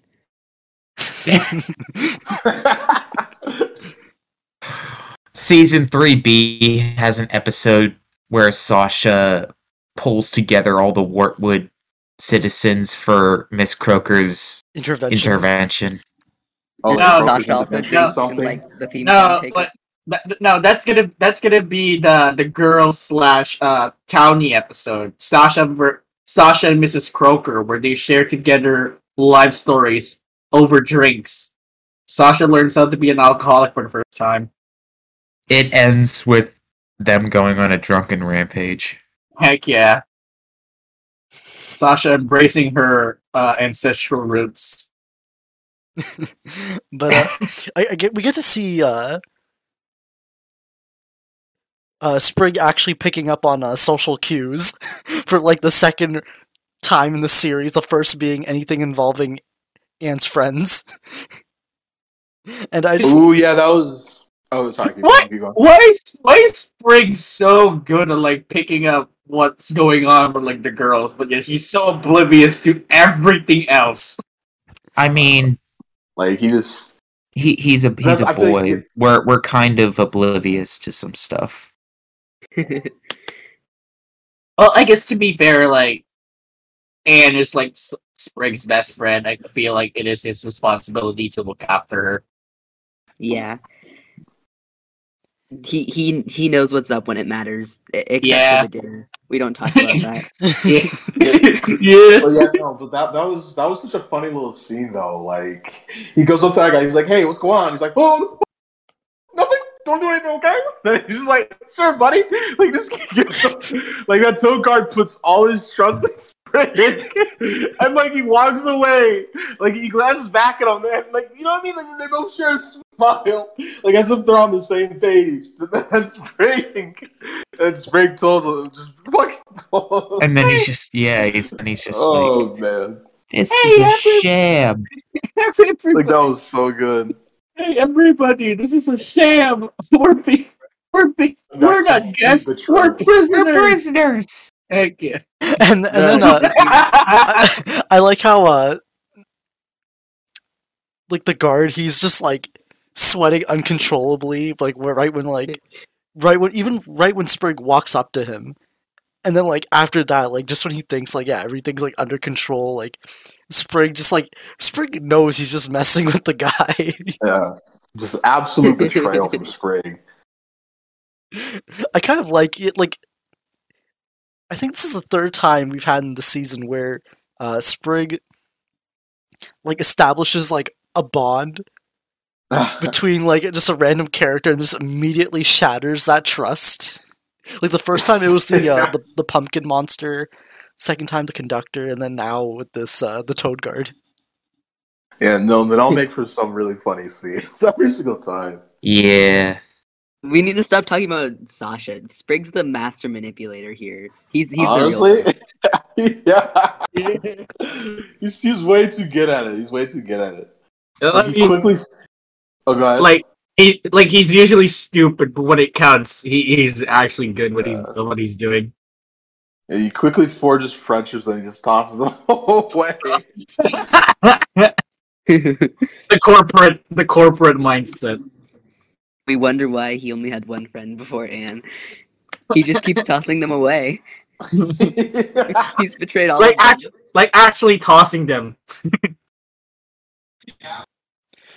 And then, uh, yeah, I just love the expression of Sprig on the table.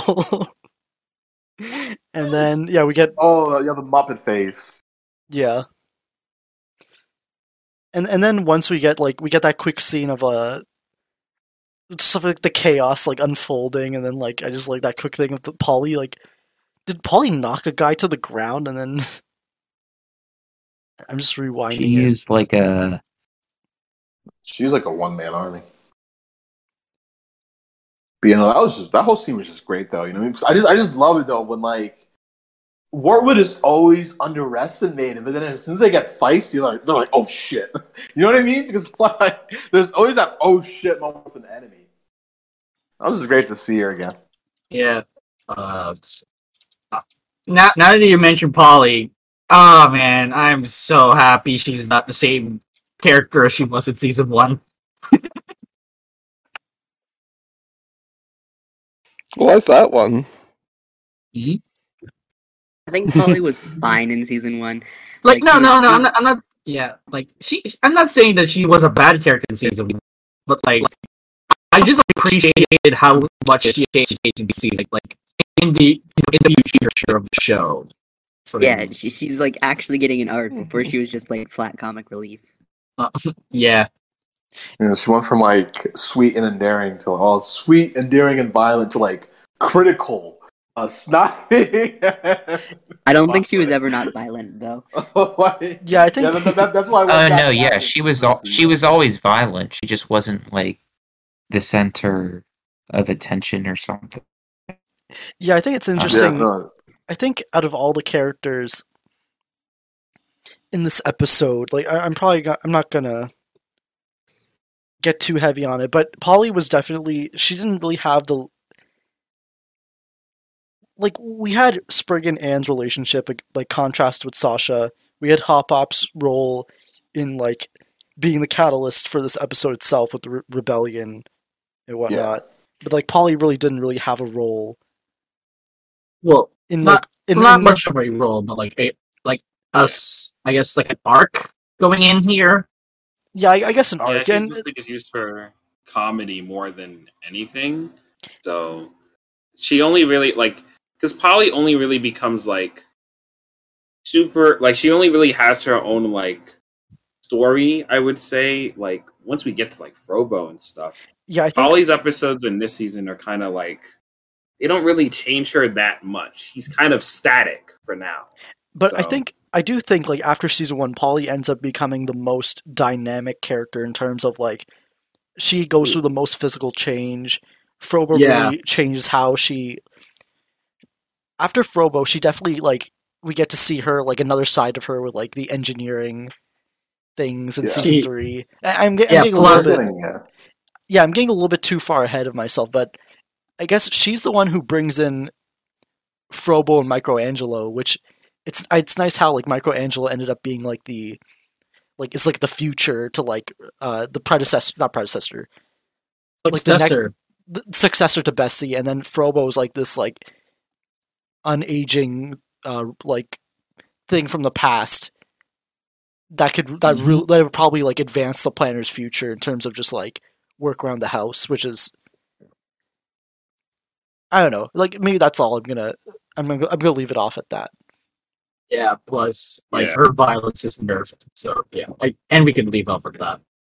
I mean still the Yeah, violence is still there it just has a motive But- Yeah, which which yeah, might be true. which but- might be more deadly now but Yeah.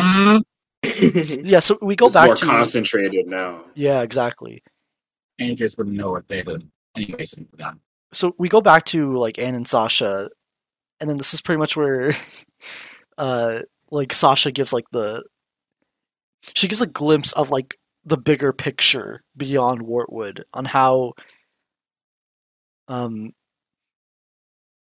like there's like kind of a, there's a rebellion forming against the the hierarchy in Amphibia, specifically the Frog Valley, Frog Valley against the Toad, the Toads, and we find out like Hop Pop was the root of all of this, and like events such as Toad Tax, uh, Hop-Popular were actually like the repercussions of those of those episodes actually like led to this led to this confrontation happening. I guess you can also count Plantar's last stand on that too. Oh right, because that's when Hop Pop lost the stand. That's like everything that Every- Yeah, everything related Yeah. to the stand like played played a role in getting to reunion, which is an Mhm. interesting way to like weave all those segments together with season one with reunion. Yeah, the Yeah, whole and you scene don't just really- great because, like, oh god, god. I was gonna say like yeah, and you don't really like when you're watching season one, you aren't really thinking about like how these story beats are gonna lead anywhere because they aren't really mentioned after that point until you get to reunion. Heck, I think like the entire show kind of does that just in general of like setting up all these big story beats and then everything kind of gets revealed to you at the end. So I think that's really interesting to kind of look back at like season one in general and how it kind of relates to reunion so well. So yeah, that's it. Yeah, just Yeah. like yeah, Yeah, like like watching yeah, watching oh yeah. yeah, sorry about that, yeah. Watching reunion for the first time, like I definitely did get that feeling you um you just mentioned unpack. Like just like these episodes I didn't think would like come together in a big way like this. You know, I, I never imagined that, but like but when they did, you know, it gave like having Sasha and Anne finally reunite, like that already gave a reunion a big feeling, but just knowing that all these separate plots that I witnessed just amplified it even more. Like it really did feel like the season was coming together just by mentioning these few things. And I think like um honest to God, I think that's also like kind of what's happening with I might be going too far, but that's definitely something that's happening with 3A. That's gonna be a big thing once we get to like 3B in general. So like once you notice those patterns in Amphibia, like the show's never wasting your time, essentially. So yeah. Right. I like I like this idea that the I really like this idea that there were more eyes on Wartwood than we initially thought. And then like Sasha, like we get to see the map behind Sasha with the uh just the names of the other towns. Uh, it's like Swamp Shiro, uh sorry, Swamp uh Swamp Shop yeah, Swamp Shiro, Lily Paddington, and uh Bug Bottom. But we we didn't we're not gonna we're not going to revisit these. We're not going to visit these towns, but I know Matt mentioned in an AMA that we were, we would get a look at Swamp Shiro, but that was back in like season two. So I don't know. Maybe things change, plans change, but I hope we hope we get to see these other towns to some extent. That's gonna be the three B plot. And we're but we're getting ahead of ourselves. Yeah, but yeah, like the main the main thing is that like Sasha, like Anne finds out like Hop Pop is like the the reason the Toads are here, and like they're planning on executing him, and we find out it was all Sasha's idea, which uh makes things even more complicated. Yeah, it's just great. See, that's like it's little things like that that just really give you like the full feeling of a relationship with Grime, right? Like she's a brain, she's the brains, he's the brawn. Like she's the con- like she's the the, the like. I'm, I'm losing my words. I'm losing my- yeah, conspirator. She's like yeah, the manipulative one. Well, Grime like, and just what I really do like is just how they feed off one another. You know what I mean? Like.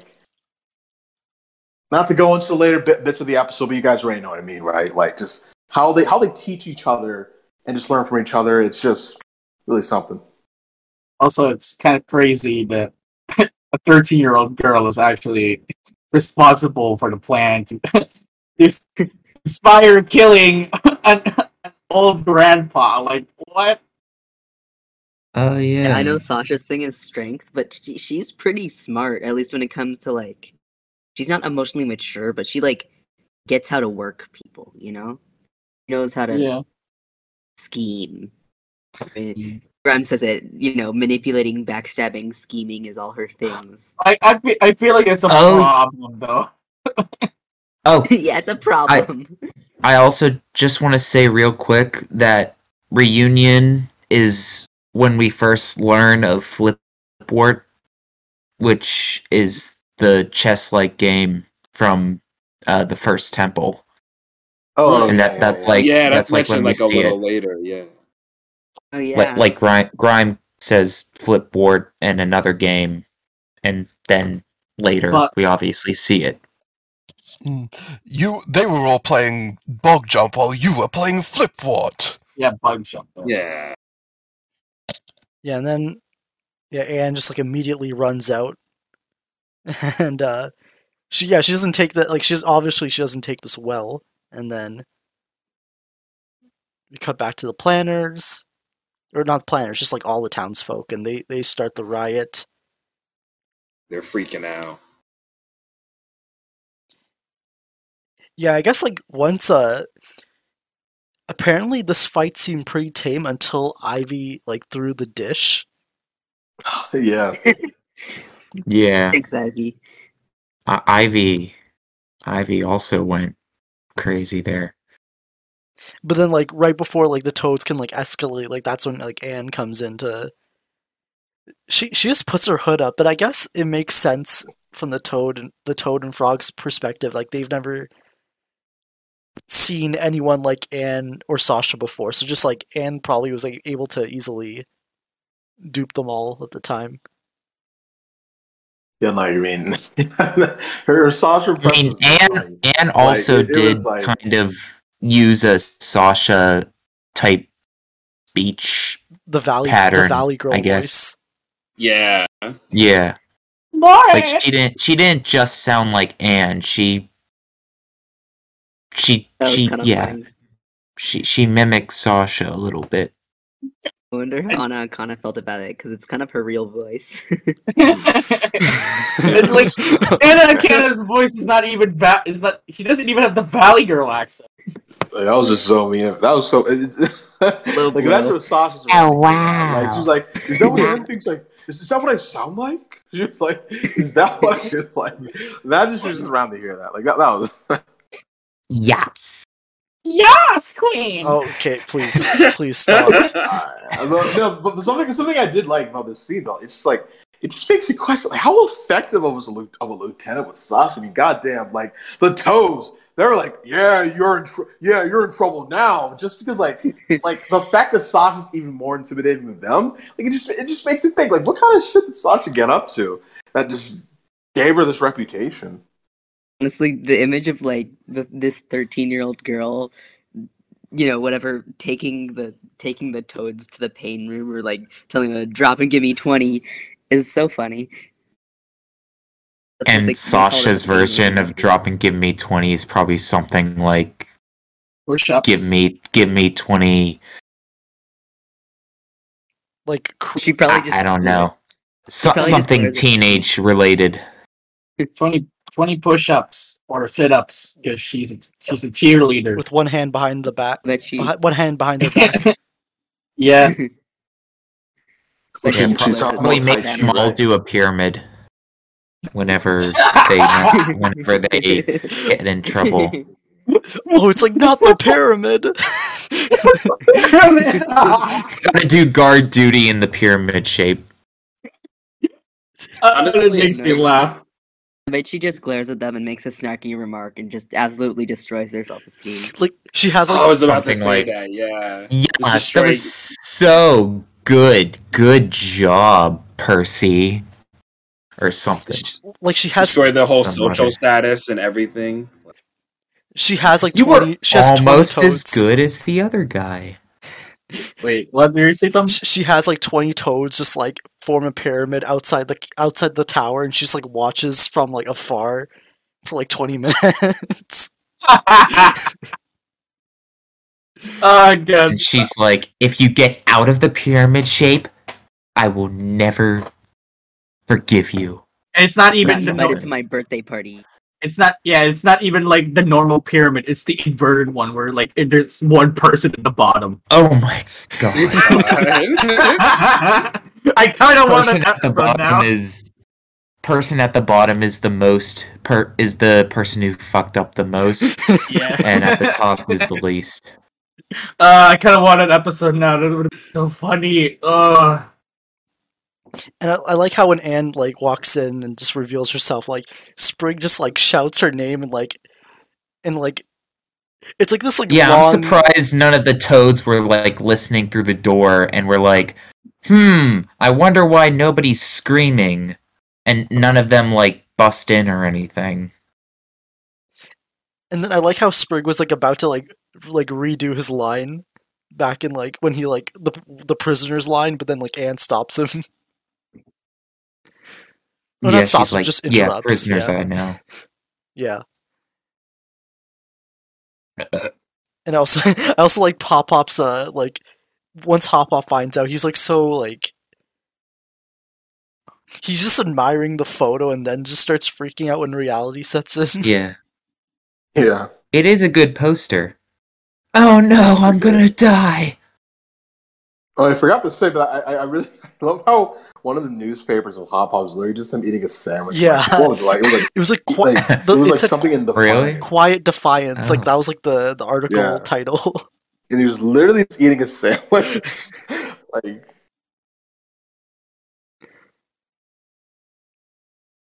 Yeah, and then uh yeah, we get her interacting with Loggle and and and uh Wally, and we get that scene with like Wally pulling out the boom shrooms. We could blow this place sky high, Anne. and then like Wink. yeah, like But he's using his bad eye. yeah, eye. he sees the bad eye, so like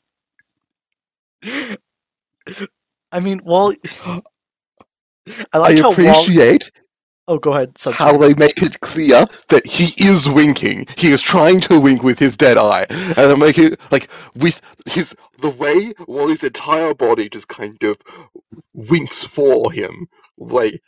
"Eh?" Yeah, he he moves his body So hard. forward. As if he was winking, and if he, you can tell, even the first time, yeah, he's winking, but he's not winking because that's his dead eye. This is gonna be a whole problem. Yeah, you hear the sound effect for it and everything too. So And And I bet if they use the other- oh, no. I bet if they like used the other eye, they could have like played it off as like I couldn't tell if you were winking or blinking or something. But but it was just as good with them using his dead eye. Oh Pickle, you wanted to you wanted to say something? I was just mentioning the later on he you know there's the scene where he's placing down the boom shrooms and it's just like the the building of oh no on top of the other oh no that you kind of have when you first take winks I guess Right. And then uh Loggle was being like as helpful as usual. Yeah, he's just I do I don't. I, lo- I, It- I, love don't. that. Like, I, I, even though it's annoying, I also just love that. You know what I mean? It's, it's like, it- And it- then it- it's like one of literally ongoing- everyone literally everyone like gets mad at Loggle in that moment. Mm. Like the entire town. That's how don't the know, writers why got does he away with doing it again. Like why- the like, only reason that works is because everybody else in the room has the exact same reaction as the audience and just goes, "Oh, not this again." yeah. Man, they're gonna be fighting the core like they're gonna be out of ideas. It's and like you know what Long's gonna be doing if they ask if anyone has an idea for it. Yeah. Yeah, and then they, they go Yeah, into that is just one of my do that favorite at ongoing least one gags. time before the end of the show Oh, for sure, yeah. We Yeah, need, you- we need to oh, get go. Loggle again. Yeah, there's gonna be one This more. is- There's gonna be one more Loggle gag for the end. oh, there Yeah. has to be. There has to be. I mean, Loggle was in the season three intro. Like, he he has to be. Yeah, he's gonna be big. It's gonna be a Loggle season. Year of the Loggle. Sasha and Loggle episode. It's such a an Loggle. Loggle the Um, axolotl. but uh yeah, they head into the basement, we get like Polly just like like Felicia uh F- Fel- Felicia, I think, is that that was Ivy's mom's mother's name. Yeah, Yeah. yeah. Yeah, she's like she, I like how Polly just immediately just like when she like hops into the sewer like like I guess her like the motion like ki- kind of like helps the the pan down into the next scene, which is nice. And then uh yeah, not much to add here. Like just like the funny gag with like another monster. Then Pickle brought up the the boom shrooms. Like we see how many that Wally has set, and we know it's gonna come back eventually. And then eventually, once they get above ground, they're, they're immediately caught. Uh They're like immediately caught and then just brought right back to the top of the tower. yeah, like it's like from yeah bottom to top again, and then yeah. So I'm guessing. Well, I'm guessing this was the only viable exit. That's why they got there. Um.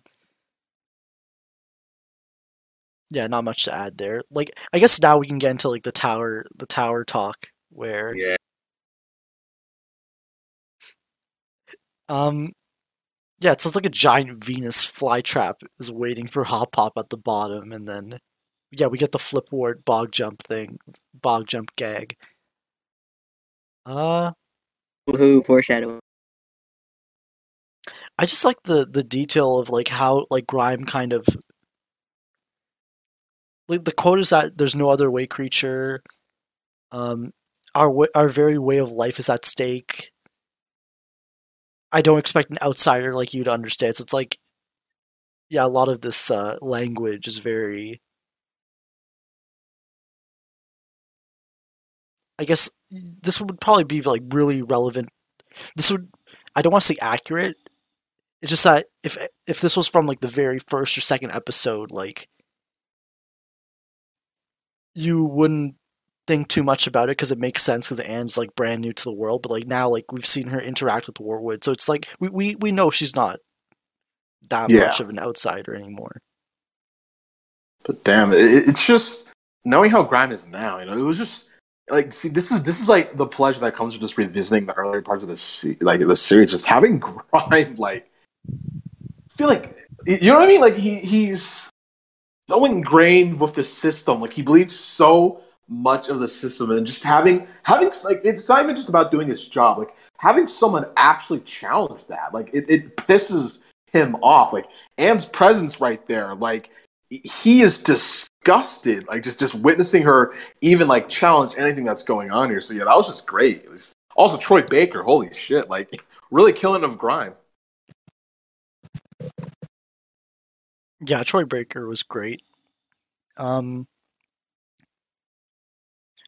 especially later on, where once like the action starts, and then I think Troy Baker mentioned that like his performance as Grime is kind of like cat-like, and you kind of get that with the the trial by combat scene. yeah plus that, that, that like that like it's it's the voice like there's something he does with his like when he pronounces certain words like there's just something to that you know what i mean like he sort of like drags on it but it's like Like purrs. Yeah, yeah, yeah, yeah, yeah, yeah. That, yeah. This is really nice. A really nice touch. Like Jesus, it like Grime like practically steals any scene that he's in in reunion. Like he just all the focus just on him, just just off a couple words. Yeah, and then we like once they grab Hop Pop, like everyone's getting ready to throw down, and then uh when Anne pulls out her sword to like defend Hop Pop, like Sasha once again like kind of like controls the crowd when she like momentarily stops the fighting and tries to like reach through Anne one last time with the like the end of discussion thing. Like Sunsfury you brought up like how it's this is kind of like the the end like this is like the nuclear option for Sasha to try and control Anne.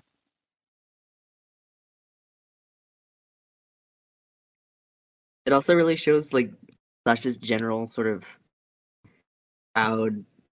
She has like control over the crowd. She can just cut through it and tell them to stop. Right. And then like Yeah, yeah, God, yeah, yeah. When she like, yeah, when she like, you know, roared like that's enough, and there's like echo. Like she just all all the focus just placed on her after that.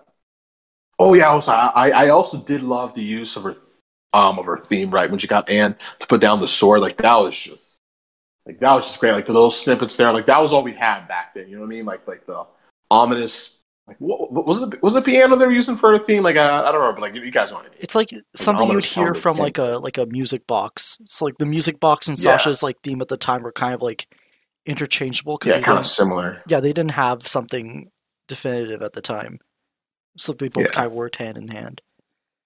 Uh oh yeah before before Stomp Heart, uh, Heart Stomper. Stop Harker. Yeah, Uh, right, stop her. Huh? Stop it. No. Yeah, and then of course we have uh Sprig coming go. in for the Let's go. S- Sprig. For the assist. Yeah, he comes in for like the save. I just I like like how he like he literally like what's what's the the term like just he threw mud or was It's Fling. it's like oh he yeah flinging mud. I'm not, I'm not even gonna say it. I'm not even gonna say it. Like, What? I don't even want to because they literally just went from fucking sewer. Not even, I'm not gonna say. That. He was like he was like he threw threw shit at her. Oh my god. Like you know, I mean, like if that didn't happen before, I wouldn't be saying, I wouldn't be thinking it. But the fact they went you have to wonder where he got that pretty fast. Like I don't. I mean, he he like pulled it out of his pocket or something. Like, why does he have mud in his pocket? That's why they hate each other. That's why they hate each other. That's oh, why they hate each other. That's why they hate each other. like it's that. That's what started it. That's what started this feud. That's You what started. it. Lemur? you okay there? You good? No. I'm sorry. Breathe, Lemur. Breathe. God damn it, Nick. yeah, I just muted my mic for a few seconds. Um like, uh, dang it, man. wow. Wow, I'll but I like bring this back. Fantastic scene. Fantastic And, scene. yeah. I have to say, like, it is a great, it is an amazing scene right there. It really make like if you didn't love Spran before, you're gonna love it in this moment now. Like, just the fact that Sasha tried to pull her bullshit on Anne again, sort of like, like really because from Sasha's point of view, like Anne was like a wild dog, like that she hasn't seen for months now. Like she was constantly trying to pull her back, like subdue her back to that version of Anne that she knew and loved, right? And like here she almost had it, right? She almost caged Anne, just like that. But no, Sprig, Sprig, right then, like he knows the best parts of Anne. He knows Anne at her best, and he knew that like what he saw right there, that was not a good part of her, and that was not like, and he knew for a fact that's not who she wants to be at all. And so, yeah, it was up to him to pull her out of that, and I just love it. I love how they used Sprig. I, it wasn't Hop Pop, it wasn't Hop Pop, it wasn't Polly, it was Sprig who knew her heart the most in Amphibian. I just love that. Yeah, and also it puts a lot like you. It shows like even though Sprig, in comparison to the time like Anne has spent with Sprig compared to Sasha, like Sprig had a better understanding of like who Anne could be. And I think I know Sunsfury, you wanted to talk about like Anne, like Anne being heroic, and uh yeah, I like how like Sprig is the one who brings her back and like makes every like Mhm. crystallizes everything like this entire arc that Anne has. Yeah, she, it, Sprig's backing her up in that final key moment, that make or break. This is the defining moment of Anne being heroic in season one, and Sprig's right there, her best friend, ready to back her up, and that's who Anne is as a as an individual throughout all of season one. She's always linked to Sprig, and they're always like going on adventures together. And that final moment pushes them as this duo and being heroic, finally standing up for what she should have done many, many days, weeks ago. That's your exact wording, isn't it? She said, "I I should have done this a long time ago." Yep. Right, and then that's when we get Uh, the sword fight, or was it like the duel? That's like the goo It's moment just same after the sword fight. Well, it's pretty much the same, yeah. Just at the at the end of the sword fight. and then I, I'm trying. Yeah, like we get that quick moment between like uh, Sasha and Grime, and then like Grime is the one to. uh uh We we kind of see like Grime, Grime is Sasha Sprig, and uh like her his influence on her, and it, it kind of just like complicates the situation even more, where he pretty much Hmm. pits them like he pits them in like a bubble to like figure their stuff out and they're just like the spectator Yeah, like didn't he say like an incredible like monologue in that? And he Yeah, was like, Yep. he was like, it's my it's my time to give advice to you. Stamp this out, or nothing will ever be the same between you again. Something like that, I think. And then like, Mhm. yeah, that is just like ah, because like I, yeah, know, I know we've talked about it before, just how like Stamp her out. Yeah, yeah, like just, just stamp Oh, her out, make your stamp her out, make her make her yield, fail, and everything will not be the same. Or something. Yeah, Yeah, Grimes And kind of- nothing will be the same. yeah. Grime is kind of the, the anti-Sprig here. Like Sprig's like, yeah. no, straight to your heart, and you got to stand up to her. And just as Sasha's like seemingly kind of absorbing what Anne is saying, and maybe even banning herself, or at least in shock, Grime is immediately there to say, "No, take control of this. You're Sasha. You're not allowed to listen to other people. You got to be the strong one and stamp her out." Hmm. Yeah, that's just one of the things I really like about this episode. Just like the, like the foils here, you know, what I mean, the character. There's just the straight up character foils we have here, like the Anne versus Sasha, Sprig versus Grime, like just how you can see how like you know one creates like an actual mutual benefiting like relationship, and this other one is just like you you see how they bring the worst out of each other, and especially and especially what Grime does for Sasha in this episode. Like you, we really get to see how her life at in Toad Tower just transformed her. Like, because she, she, I mean, it's never explicitly said, but like, come on, I mean, I'm not, not, not to bring politics in it, but like, he literally made a child soldier, like, out of Sasha, but like, it's just crazy though how she goes from like a queen bee in her school to this, like, you know what I mean? Like, it's just one of the fast, it's one of the really fascinating parts about this episode. Yeah. Yeah. Mutual, dis- mutually destructive, rather than mutually mutually supportive of Anne and Sprig. Yeah. Mm. I love how um to to go on to Sasha for a second. I love how shocked she is. Like um when Anne defends herself, she's like, "That's new. That's never happened before." Like she doesn't know what to do. Like she's a bit flustered. Every single other time, we always saw Sasha in control, or even when something bad happened, she still always kind of kept calm and kept to her act. But now, when it's here, when Anne like for once in her life, Anne actually steps up or stands up against Sasha.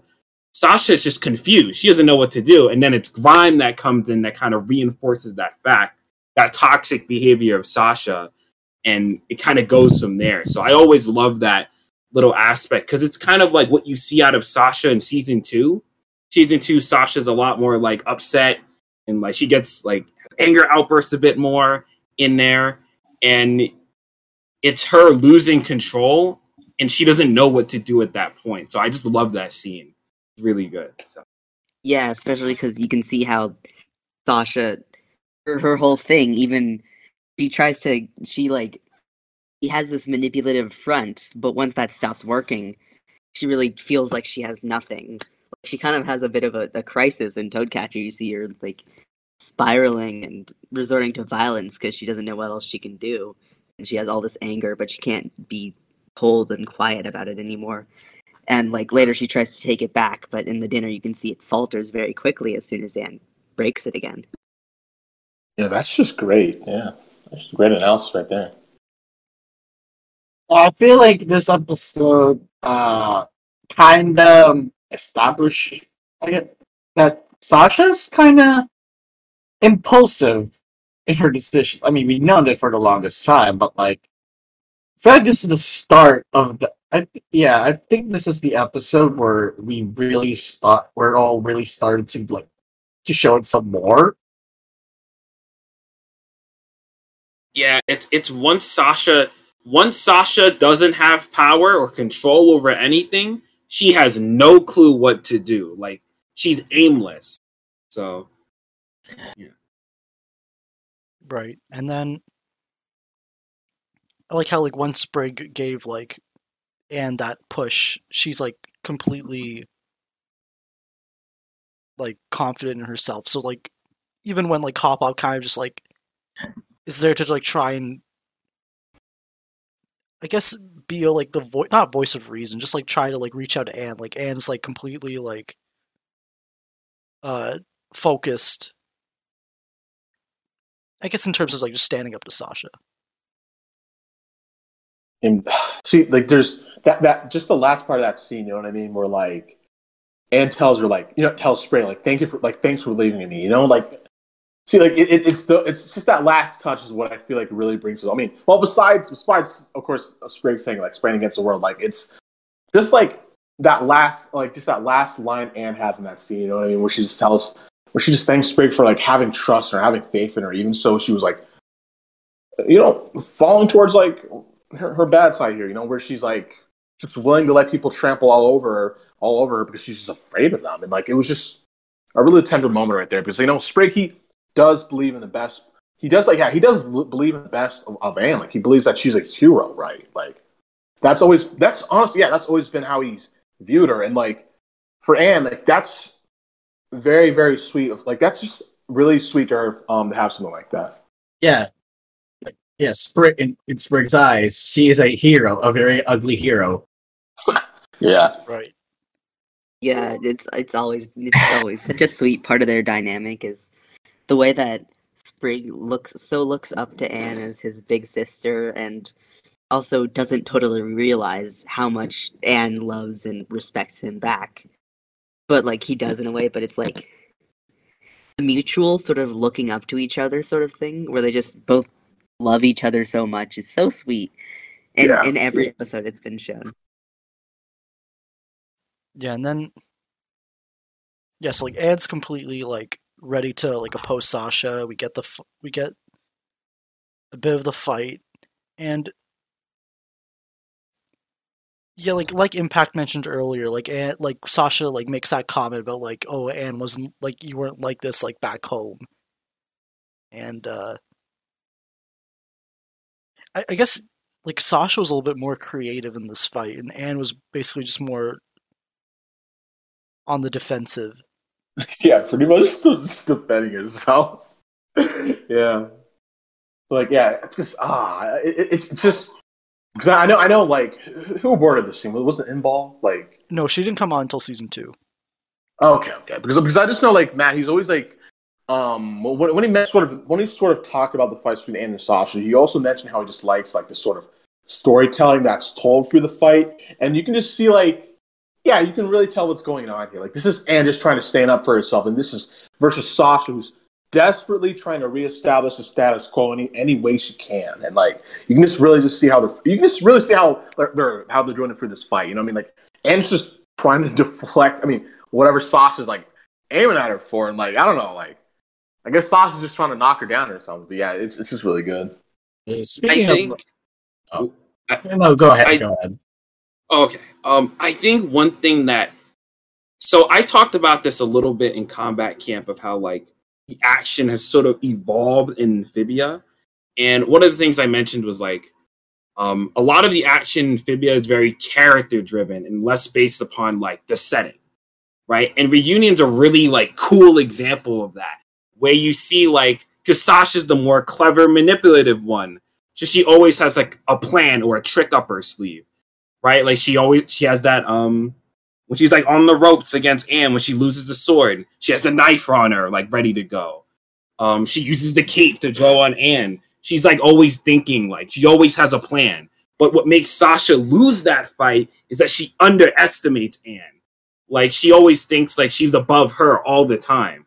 So like when Anne's on the floor and stuff, when she's on the ground, Sasha thinks she's won, like whatever. She's not gonna do anything that's kind of Sasha's hubris of not being able to understand how Anne has changed.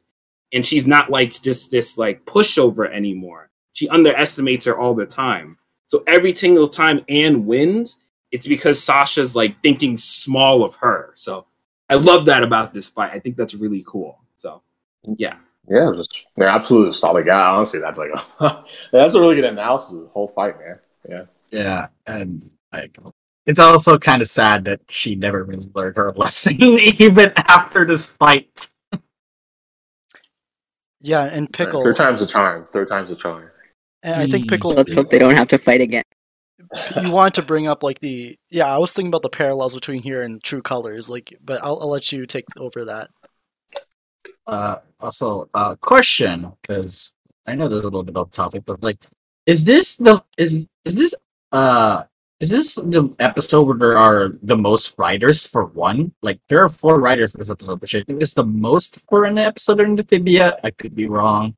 I, I think, it you're right. Yeah, I think you're Um, right. How many did True Colors have? two, Two, two, two. Oh, two. Okay. Yeah, it's yeah, it's mostly two. Like for sta- for amphibia episodes, like there's mostly either one or two writers. for, for for the double. Yeah. They really For wanted the, to, to stick for- the Yeah. landing here because this dictated, you know, if they would be getting more seasons. for the 22 hmm. minute episodes, Yeah. it's usually two writers, and then for the Two single writers. segments, it's it's almost always One. one writer. Yeah, Yeah. But Pickle, you wanted to bring up the like the parallels between like the True Colors fight and the and the reunion fight, right? Yeah, yeah. So I mean, the the most obvious thing here is really the. I think the ever uh, the something that a lot of people noticed, which is the versus in the in the fight in the in the first fight at reunion. Anne is kind of trying to, to play more defensively while Sasha's fighting dirty and really trying to get at her. Well, in the the later fight, I mean, it's even confirmed by Matt himself. Sasha's all trying to be like, "Hey, wait, wait, we should we should talk about this." Well, Anne is just absolutely going for the vitals, done with done with Sasha. Oh, like No, no more, no more, uh, no more holding back. Even though Sasha really is holding back. I think another one is, I mean, even outside of just the the the Anne fights, Sasha always runs her mouth when she's fighting. I mean, you can see it's kind of part of her how she thinks on her feet and is always trying to find a way to get an edge by manipulating people. But it often actually backfires on her. I mean, in in, in reunion, even Anne herself is like, like, "Do you ever stop talking?" When she gets rid of the the sword, and then in um, and then in in the True Colors one, it's her trying to to talk Anne down instead of just fighting her and beating her, which honestly understandable in that position compared to some of the other things she was doing, but it also leads to her losing. And then even in in Toadcatcher, when she fights Yunan, she she she's on the she's on the up she's on she has the upper hand and then she pauses and, and like teases Yunan. She says, "Are you struggling?" and kind of laughs at her, and then immediately Yunan overpowers her. But then talking wins that fight anyway because she manages to get at Yunan's ego. But I think it's it's very interesting to see how so her sort of personality really plays into her fighting style with her kind of tricks and and, and her her scheming while she's fighting. Do you think? Do you think Sasha would win a very important fight if she uh, stops talking and focus on the fighting itself, or can she use that manipula- that manipulation in her advantage for good? You know, in a I think later there are times she really needed to stop talking, but it, it definitely works out for her sometimes. Mm. and especially with the uh like using the cape to like to like blind the other like uh sasha does it here Oh. and then and does it in Anne. true colors Yeah, and and definitely picked up some uh, tricks up Sasha's sleeve. Yeah, it's just. I mean, it, it, it's just so great, you know. And like, honestly, I mean, I mean, I mean, you guys basically said everything I wanted to say about like the whole parallels we have between us. But yeah, I don't know. It's just. Even I mean, even so, we only have like two, two, two of those, two of these two, like fight, two scenes of these two fighting, but like these still make for like some Amphibia's best scenes. Just the fact they decided they wanted to create parallels between them just amplifies it even more, in my opinion. Yeah. Sure. For sure. and also this this episode got away with like giving sasha a scar by anne Oh yeah, It's a I small believe the, scar. this- Yeah, I believe the storyboard had her bleeding, but then they changed it just to be a red line in the final. I don't know how Dang much it. of that was choice and SN versus compared to SMP though. It's definitely SMP. Just merely a scratch. yeah, I mean, yeah, it's it's yeah.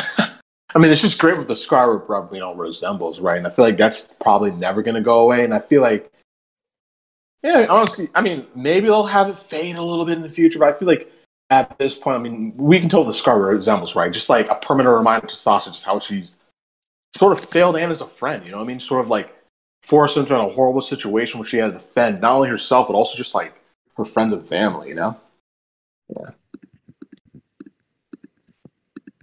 and like right when Sasha, not Sasha, sorry, and like finally wins the fight, and then Grime refuses to like hold up his end of the bargain. Uh, Wall- Wally's gambit. That cheater. Wally. Wally come, yeah, Wally comes in. with- Not Wally himself, but like his plan comes to fruition. But you have to you have to question like how many boom shrooms is that guy packing? I mean, like enough he- to like take down like a like- stronghold. yeah, that was crazy, man. Like see, that's why Wally's good for rebellion, but Wally Go Wally is Wally is a is a closeted terrorist. Real question is why do you bring all those to a party? yeah, no, and, and how long was he carrying all those boom shrooms for? like, did he have it at Anne? Yeah, did he have it at Anne's party? Yeah, he too? probably Like- had it then. Oh, He Yeah, he- had he it. did. Yeah, It was Yeah. right after it, so yeah. He was gonna Wally. he, wa- he was gonna bomb the he was gonna bomb the party, so make sure it would be the bomb. Yeah. Wally. he does man. this. He does this on like a normal basis, just bombing parties, just because. yeah. Oh no. Fucking Wally. Well, it's just great. yeah. Did they? Didn't, yeah, did Wally and Anne get that little scene where she's like, "Wally, what did you do?" And he's like, Why? Can you not tell I was winking?" Or- Yeah, they get One that. eye. later. That's the one eye. One eye, yeah. Oh, that was great. Man, I freaking love Wally. yeah, like Wall- Wally's the source of all this trauma. Yeah, I'm pretty. Wally is the source of the trauma, and you guys say that she that Wally is actually Ed's best friend, Mort, Amphibia. Expected her to be mad at Wally after reunion. Uh, yeah. aren't, you the, aren't you the frog who blew up my tower and almost killed me? You can't hold against Wally. You can't. You can't be mad at that face. Honestly, yeah, you can never be mad at Wally. yeah, I can. they should have like brought it up in Anne and Wally. Like had there be an actual like and resentment towards Wally that sort of gets resolved as she gets to know him and and Wally. Mm. Yeah, and then To be That fair, episode was already Wa- packed with so much though. Yeah. to be fair, like Wally is sort of the reason why Hop Pop doesn't get killed in that episode because Grimes Grimes him, grabs him, and then you know. So yeah, you can Yeah, sort of well- thank Wally for saving them at the end. Technically, Wally's true neutral, man. He- Like Wally, he, he- Wally just does what Wally does. You know, he's true neutral. He's the Jack Sparrow of Amphibia. yeah, Or was it chaotic neutral? Wait, no, no. Yeah, sure, sure. Never mind. uh, Wally's more chaotic neutral, but at least yeah. Yeah. Yeah. So like the tower comes crashing down, and then uh, "Lean on Me" starts playing, and Okay. what did I think Matt mentioned in an interview? Like they got it because they had a lot left over in the budget, so they're able to get this in. Uh, he said it caught. Like he said, like yes, He said like guess um the price per head, and then like well like like like like, like I don't even know. And then he said like multiply by that, multiply that by ten. Like that. I don't even. I don't even want to know how much that. how- How much is He having can't- what a minute in the show costed. Like it's been insane. I I don't know, this might be- it'd be an unpopular opinion, but I kind of wish they had they had had TJ Hill compose a thing for it instead of using "Lean on Me," because like I mean, it made for a great moment, but everyone already knows "Lean on Me." It's not like you're gonna start. For most cases, you're not gonna start associating it with this scene. Like if they had made their own thing, they could have really sort of done what they did in True Colors, where they had the, the big song that everyone's gonna hear and be like, "Oh, this is the True Colors song." They could have had the reunion song, you know? Oh yeah, honestly, yeah. I mean, I, I I agree with you there because like I I I I I, I, guess I I like having licensed music in my shows, but I feel like with Leon, yeah, I'm I'm not, I'm not as in love with it as like you know a lot of people in the fandom are. Like I, I like this song, I like how they use it in the scene, but like yeah, I wouldn't have mind like having some more original music for you know just more original music used here in um uh, True Colors or not True Colors, I was say True Colors, but in Reunion. Yeah, I if think you do original yeah. music, I think you'd have to do it in a different way. Because Lean on Me preempts the actual event. It's setting you up, it's priming the audience for something emotional to happen. And then we get the whole fall and everything like that. If you use original music there, that it yeah, there are things you can do, but it's less you don't get as much of a priming unless you do some very specific like musical stuff. It'd be interesting to see how it'd be different, but it'd be n- remarkably different. You couldn't just make something up and have it slide in the exact same. Yeah. Uh, yeah, I think yeah, I, I kind of agree with Sunsfury here because like yeah, they could do original music, but I feel like Lean on Me. I guess the presence of the licensed music and like a song like Lean on Me makes this makes the scene more legit. it's, it stands out more. Yeah, there. Yeah, it stands out a lot more.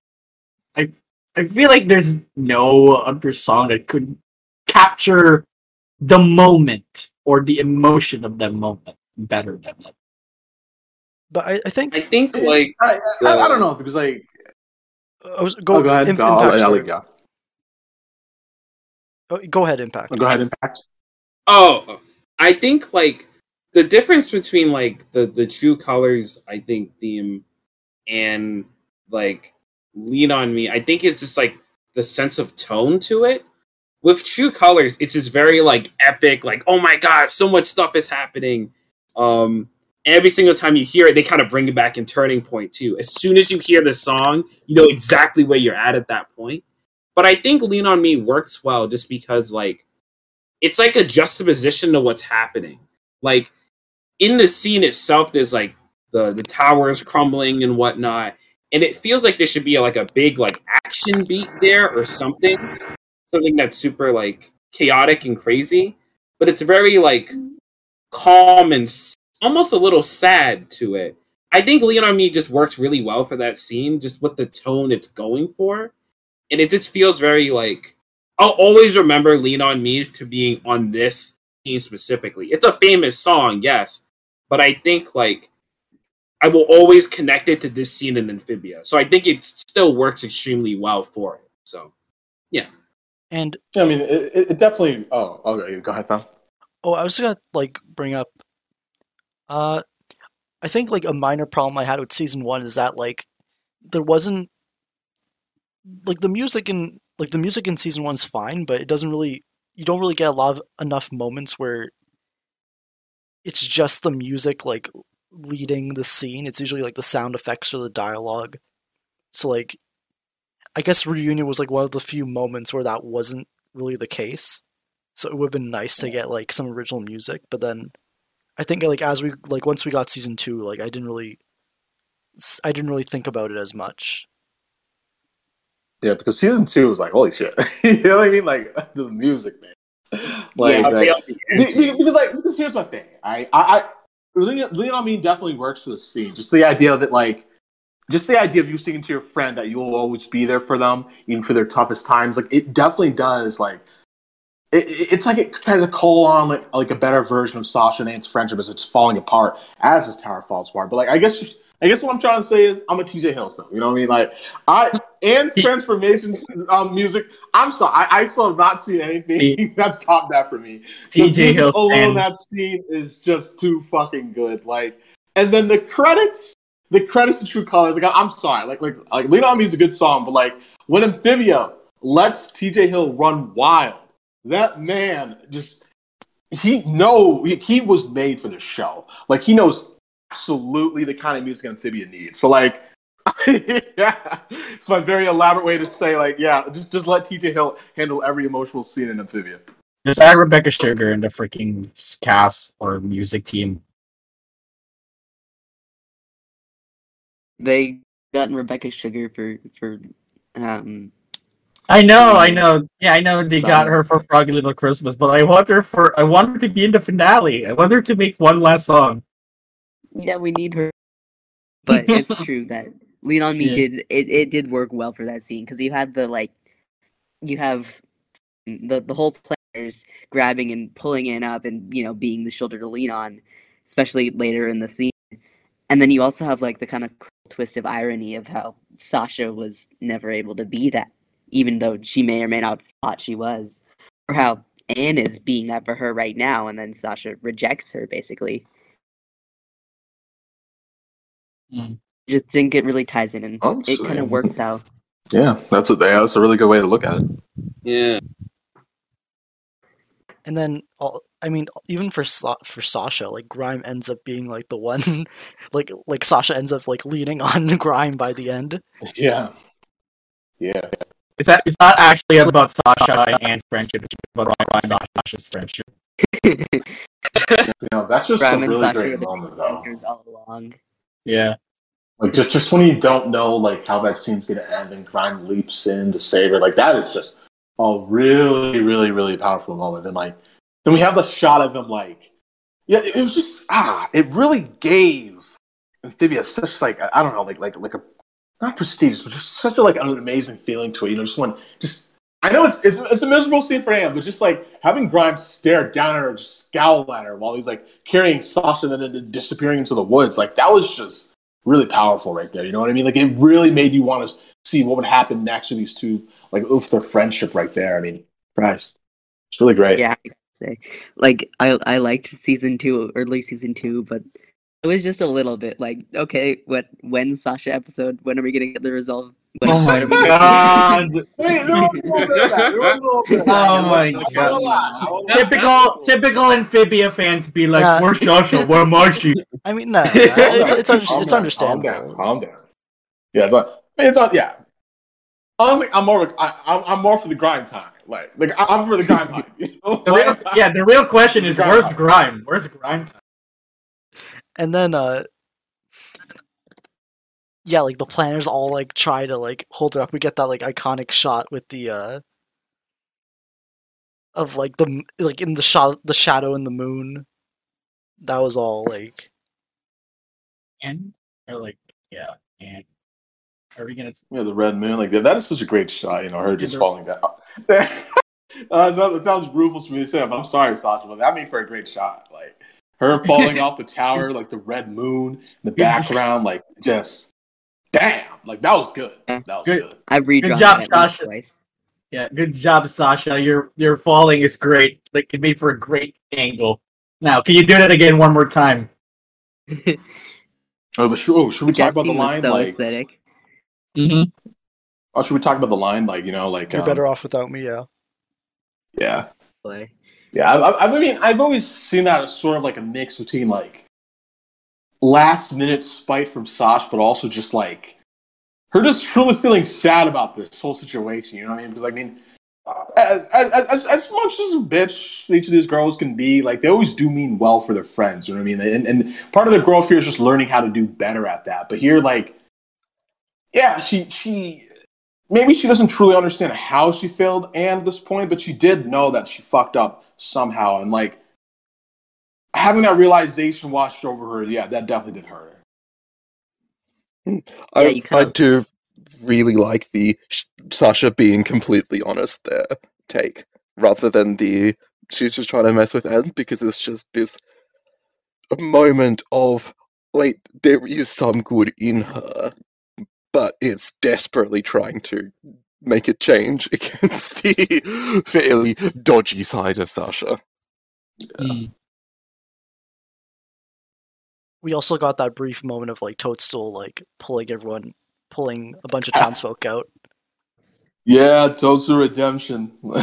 Well, not really redemption because she he's only saving the townsfolk because so he could tax them. I mean, he didn't have to carry them all the way. though. yeah, he, he did carry, but he carried them all the way to Wartwood. I mean, he didn't have to do any of that. Yeah. Yeah, I feel like he's just saying that, you know, but he does maybe a little bit care about them, just a little bit. Yeah. I know, I know, I know that he actually cares about. It, especially now we know with uh Total Redemption, but you know, Yeah. at the time. believe you guys are acting with a capitalist.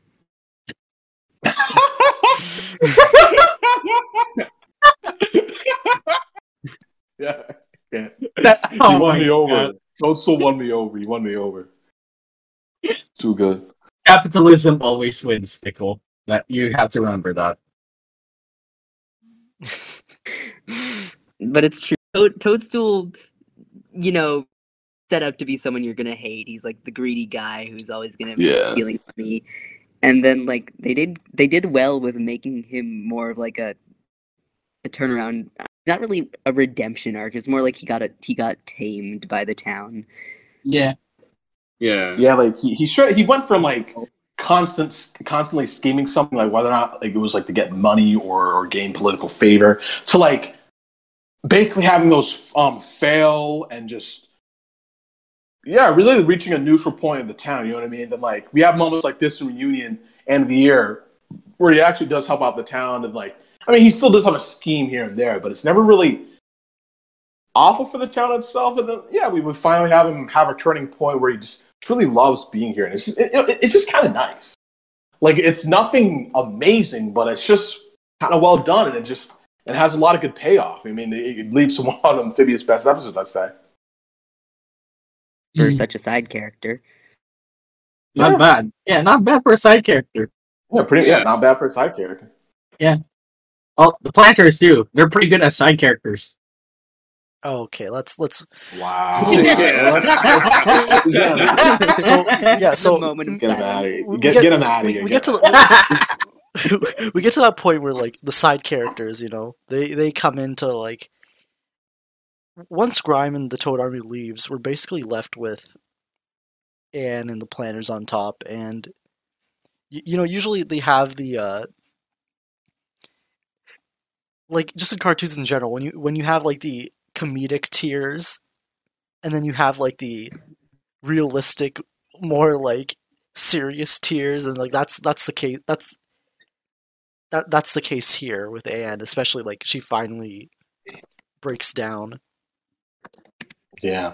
And all like that stress and pressure right there. Yeah and, like really like the Plantars can't like there's not really much the Plantars can do other than just like be present. Yeah. Yeah it's it's really like bittersweet moment to end Can we talk on. about Brenda Song's voice acting too? yeah it's it's it's phenomenal Yeah. yeah it was really Actually, great in this scene I think I don't know why, but she really just whenever there's a scene where Anna's crying, she sounds so realistic. I don't know how she just makes the, the crying sound so emotional. Like the breath hitches as she cries. It's it's too real. It got me. Yeah. But yeah, that, that's always the part of the scene that gets me. I mean, it's not, it's not even like it's not even just Sasha's sacrifice. You know what I mean? It's, it's just when Anne just can't hold it together anymore. Like she just went through like a lot and just starts to break down. You know, she just does not have the strength to hold it. I guess I guess it's just the experience of Brenda's song as an actress. Even though like isn't Anne Boonchoy her first voice acting role in her like twenty plus year career? I think so. Yeah, I think she Yeah, was I and- think it is. Yeah, I think and it's impressive in my like okay like yeah, she's an actress, but like she's live action. She's not used to voice acting, but the, I guess I guess that twenty plus years of experience pay off in this role as Anne. Yeah, it- it's just, it's just always funny to think about how like I I don't know. It's just weird to think about how like I was watching like well like the Suite Life of Zack and Cody and like I turn around and like whoa okay like now she's voicing one of my favorite main characters ever. Like I never expected that, but yeah, she, she's done a great job in HDs and, and and the best part of it is just seeing how she just like I feel like she's definitely changed um you know Anne's voice by season three, but yeah, but part of that's just because she's become like a really, really, really, really great voice actor by that point. Like it's just great. Yeah. Oh gosh, damn! Like I can't. Ah, man, I can't. Re- I can't really think of anyone else who could voice Anne Boonchoy as Brenda Song. Like, Yeah. I guess that. I mean, to be fair, I get that could be that could calm down from the fact there's limited choices to like IVAs, but like what they got is so much. It's so good. Like I don't think they would need anyone. Yeah, this is on point. Of, it's just on point in my opinion. Like I, I, I literally cannot imagine anyone else. Like, no, no one comes to mind. Mm-hmm. Yeah, and it's weird to think too that originally like like Anna Akana and like Haley Tju were originally supposed to be were like And Boon, yeah, possible Anne. voices for Anne.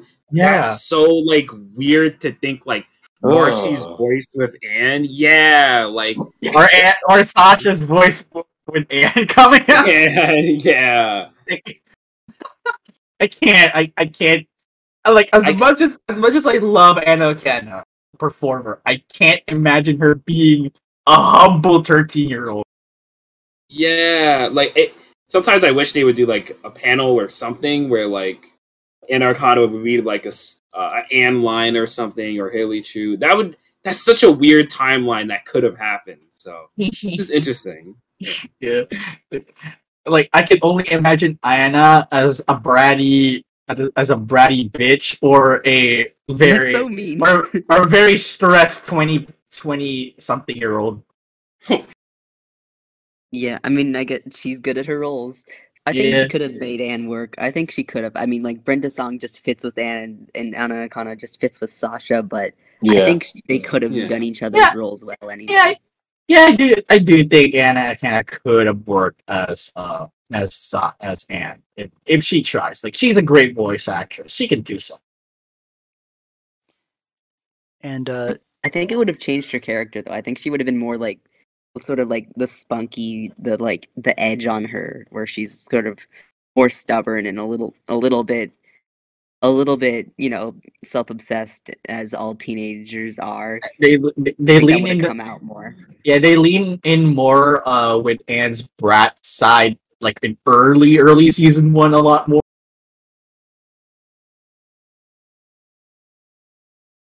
right, yeah, like I, I think by uh,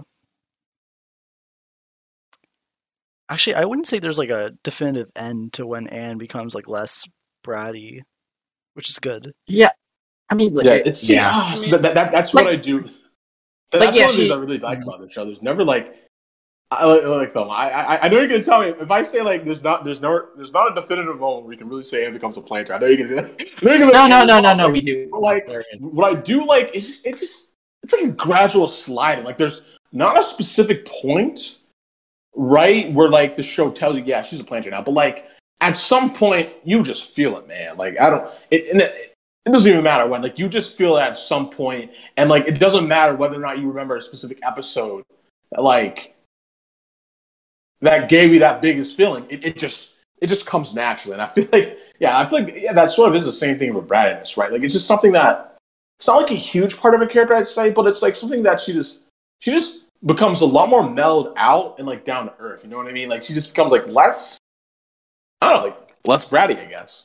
Yeah, like we saw that. Yeah, we saw that in the in season three A, where you know we compared to what she was like six years ago. It's a lot. She's a lot more, um, a lot more proactive when it comes to doing good things to the community and stuff,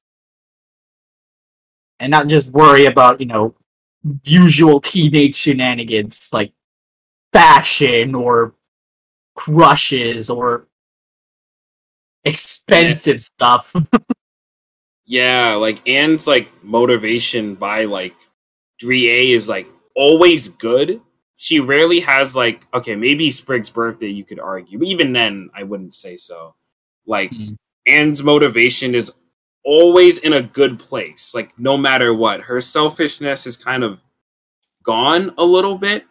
And the only time like Anne still has problems as a character, but like yeah, her motivation's always good. Just sometimes the actions she does because of that motivation is always kind of her flaw. At least in Yeah. season three.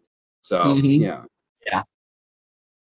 and to be fair, like it couldn't be helped after everything that happened. But Yeah.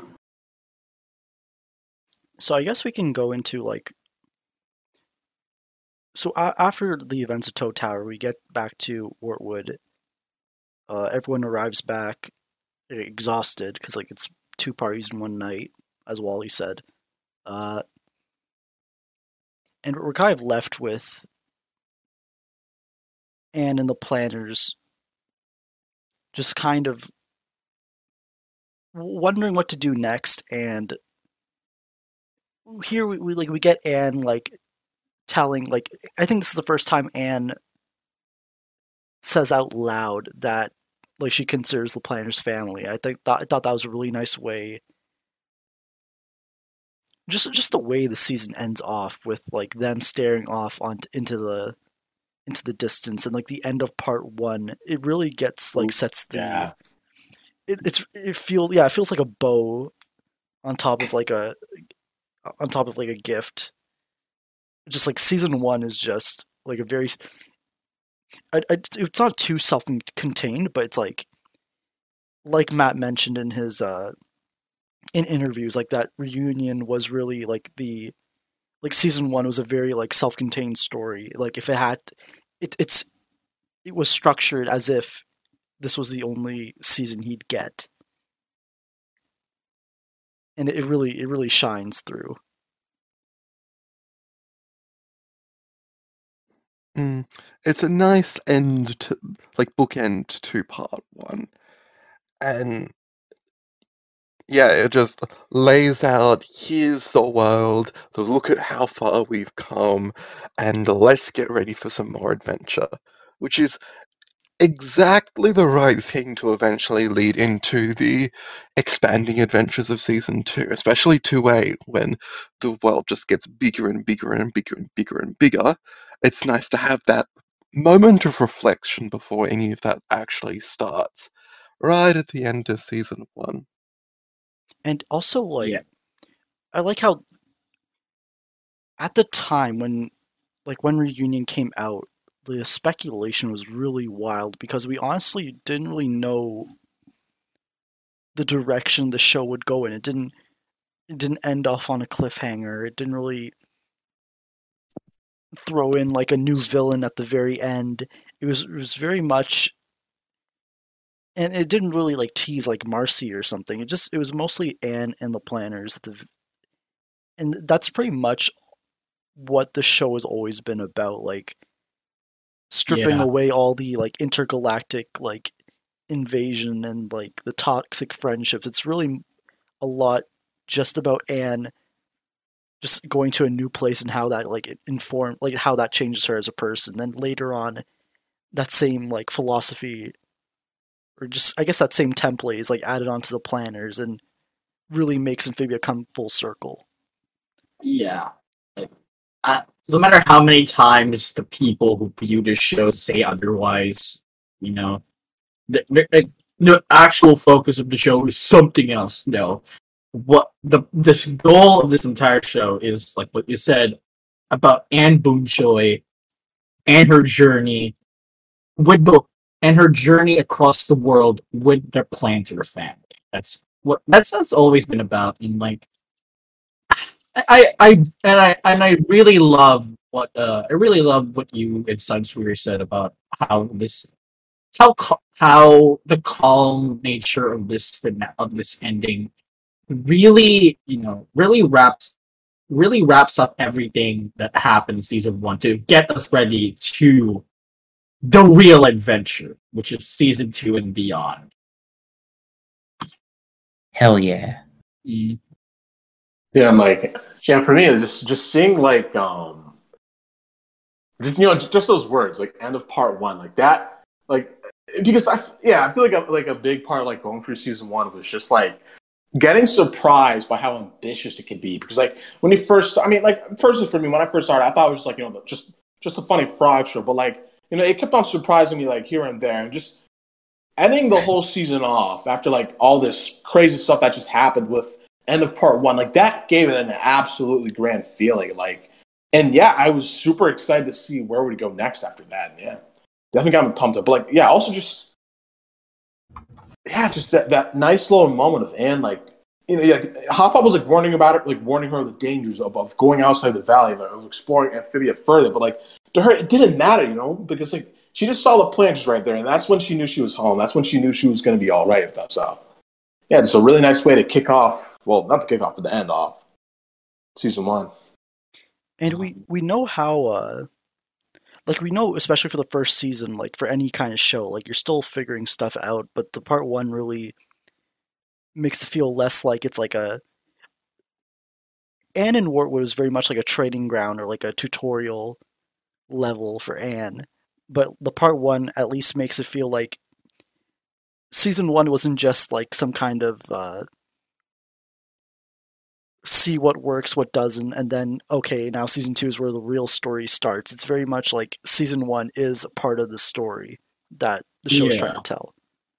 Yeah, and I'm pretty Yeah. sure Amphibia got its themes worked out by that point. You know, I mean, like, like Matt, like no, because I mean that's why Matt is able to like rattle on and on and about like the thematics of the show, like like it's thematic through lines. Like he's because he knows exactly what kind of energy you want to put into the show. And like you already described some, like just the idea of going to this new, bizarre, unknown place and just being transformed by it. You know what I mean? And just getting used to that place and learning to love it. Like that's that's sort of the spirit that he's carried throughout this entire series, and like that's what we saw here by the end of season one. Like, I mean, we- we've talked about it a bunch of times, right? Just how there was definitely a direction of season one. Like, it may seem aimless, but when you actually like review it, when you actually think of that, you can see like their sense of direction. Here. You can see like how you, you can see how you can break off season one into different parts. Like, there's definitely something going on here.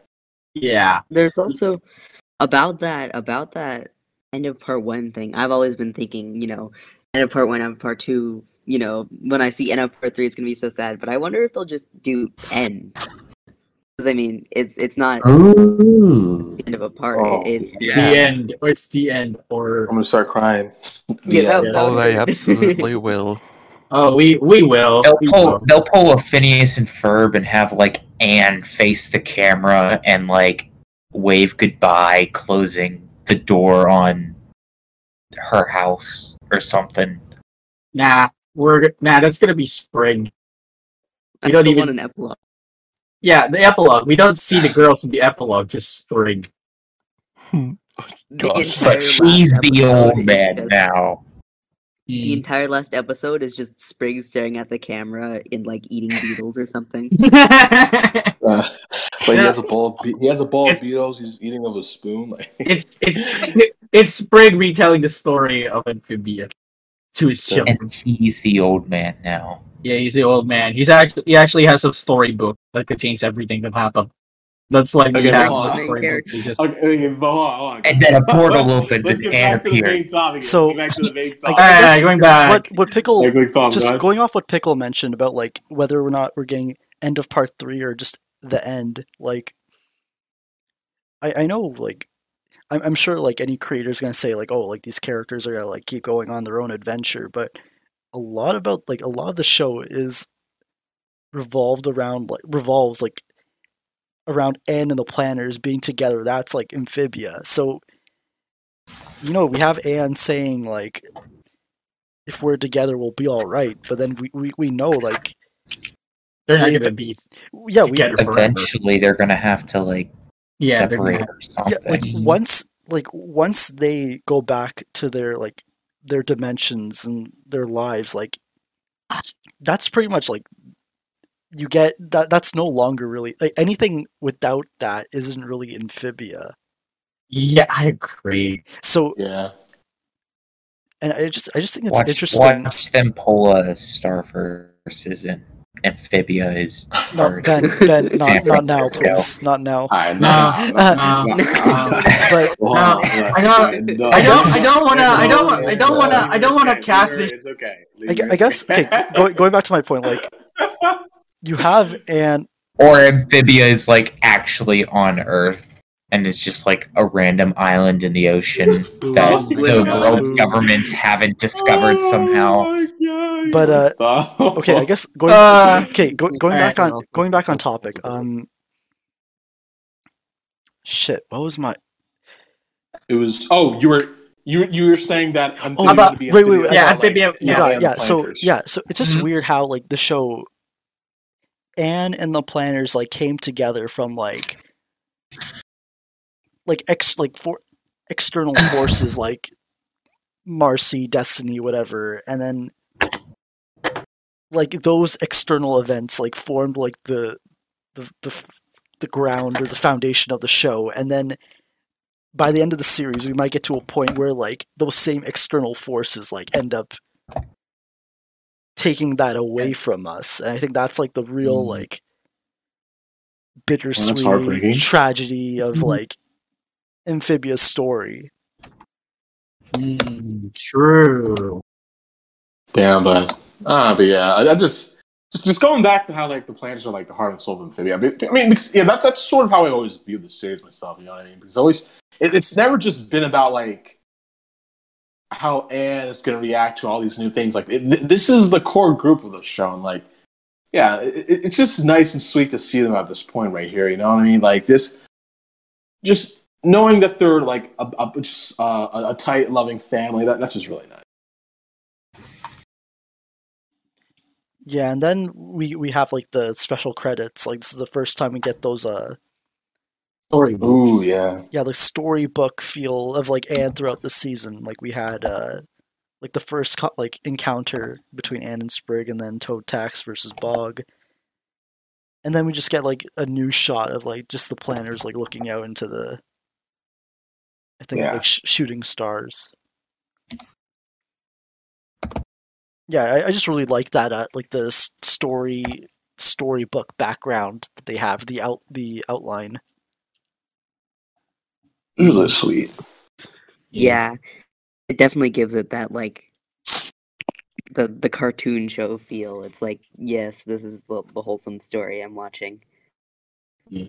Okay. Uh, I do want to say one more thing that I could be interesting to discuss because, like, we talked about this episode for like a good few hours now, and like we discussed a lot of the stuff, and like we know this is a big episode, so it's crazy to me that this episode feels so minuscule compared to what we've seen in the future of the show like we like again like we get it. Like this is the part this is the end of like you know the adventure before the actual real adventure. But considering what we know now everything that happened in this episode feels so small scale compared to eldritch abominations possessions political like political political political struggles like oh god it's ridiculous I mean, this is a good time to go into uh to f- into like to start wrapping up. now that I Oh, like look at the time, we're in about almost three hours in. But I guess Lemur, any, go. any any other final like any final thoughts you want to give?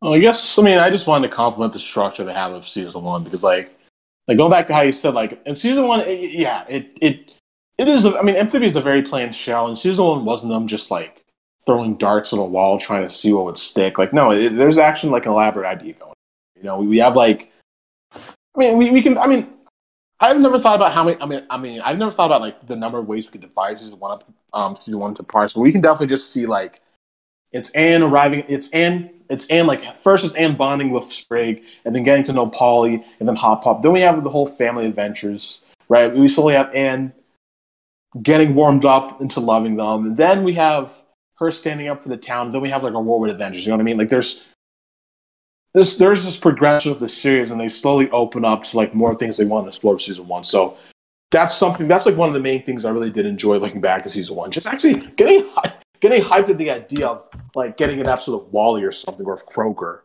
or just the town, of the, or the town as a whole. All right, thank you, Nick. Uh, Sunsfury, any any final thoughts? Uh, I like season one. Season one's a comfy season. It's it's just got that core vibe of amphibia, like that gets built on and built on, but right at the center of it all, it's our comfy little frog show. and everything goes on, and it's great. It's a good, solid time. All right. Yeah. Thank you, Sunsfury. Uh, ben, any final thoughts? Uh, no, I, I, I, I agree with Sunsfury. It's, it's, it's a good, nice little comfy season.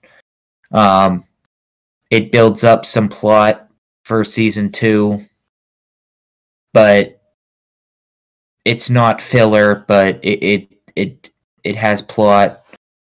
It's, it's nice. It advances characters, and like it introduces us to the world that, that we stay for for a couple months and then season 2 kind of expands upon that so it's it's a good introduction to the world of amphibia i mean that that's what a first season of a show does it introduces you to the world and i, I think it does that pretty pretty well All right. Thank you, Ben.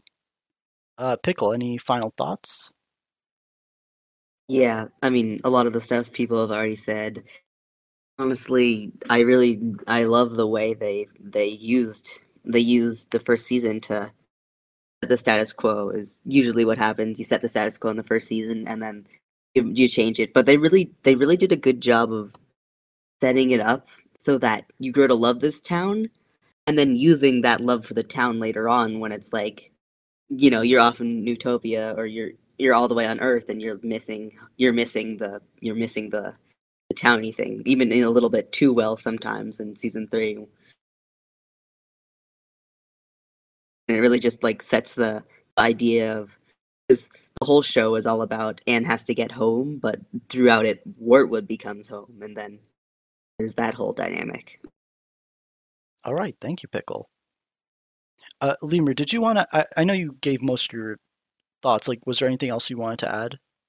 Oh yeah, I do want. I do have one more thing to discuss. Just it's interesting how, despite feeling like one big narrative, all the seasons of Amphibia have their own distinct feels, and sometimes it can be like a great thing for a show, but at the same time, it also feels it also be like a disadvantage because it could feel like you know, even though it is like, like one one story, you can feel like it it changes a lot, and sometimes it could feel jarring, and you feel like it lost its way. But I ju- I love Amphibia as one giant story, and this season one as one part of the story is really really good at doing what it set out to do.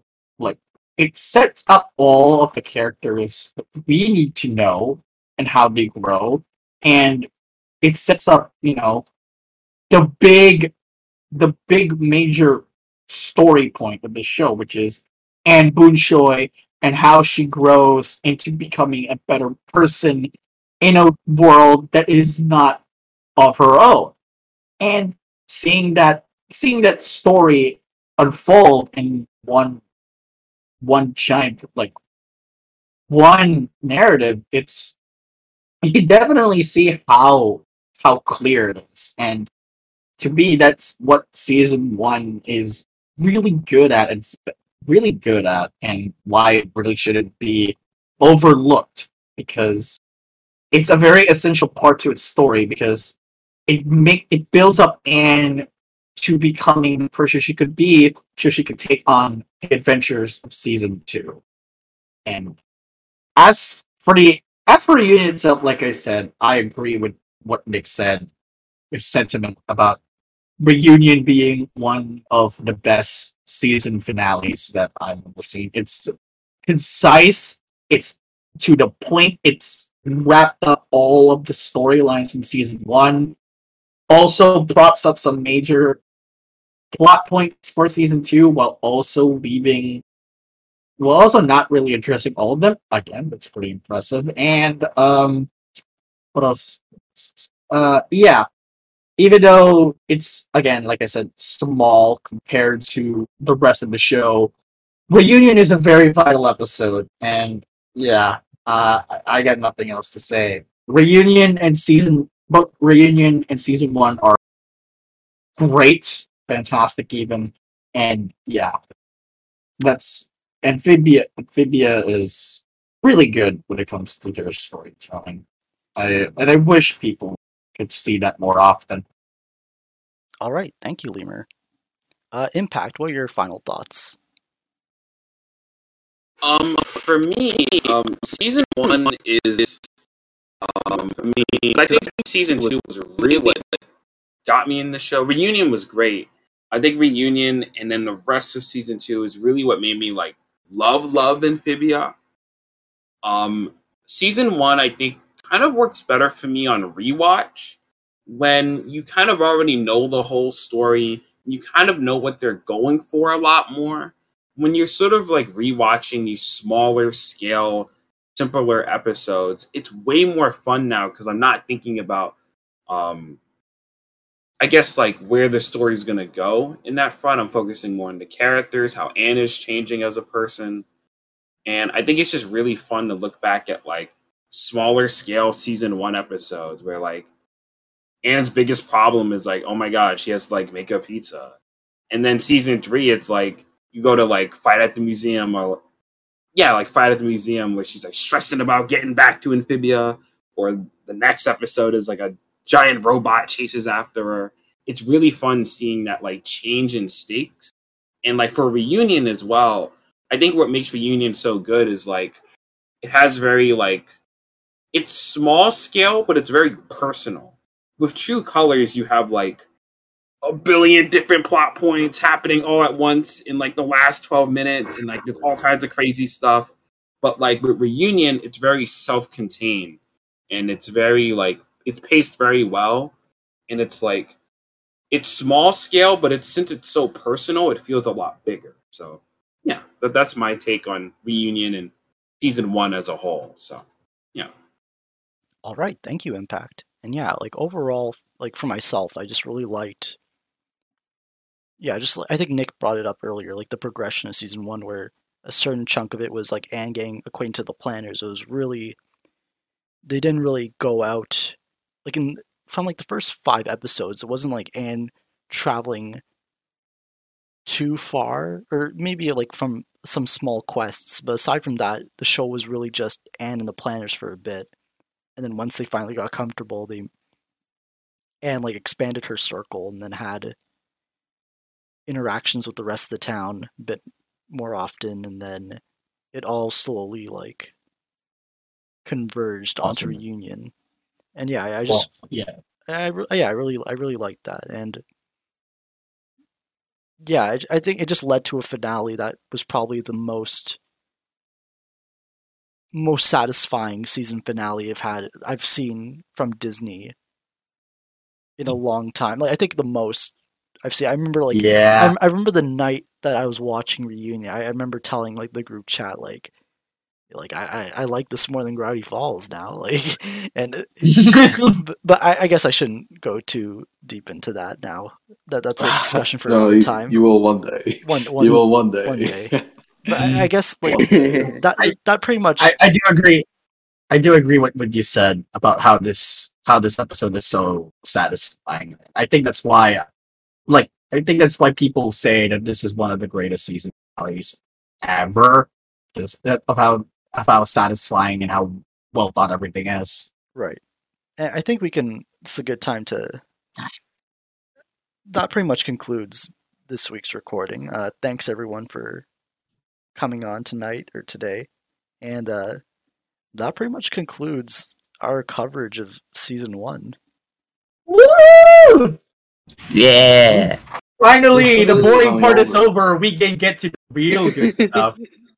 Fucking Handy Anne, dude. I'm, I'm so hyped strikes to and talk about out, Handy. Ann. Yeah, we got we got to kick him out. Hey, Chuck, you to get in there? Yeah, and the, I'm kidding. I'm kidding.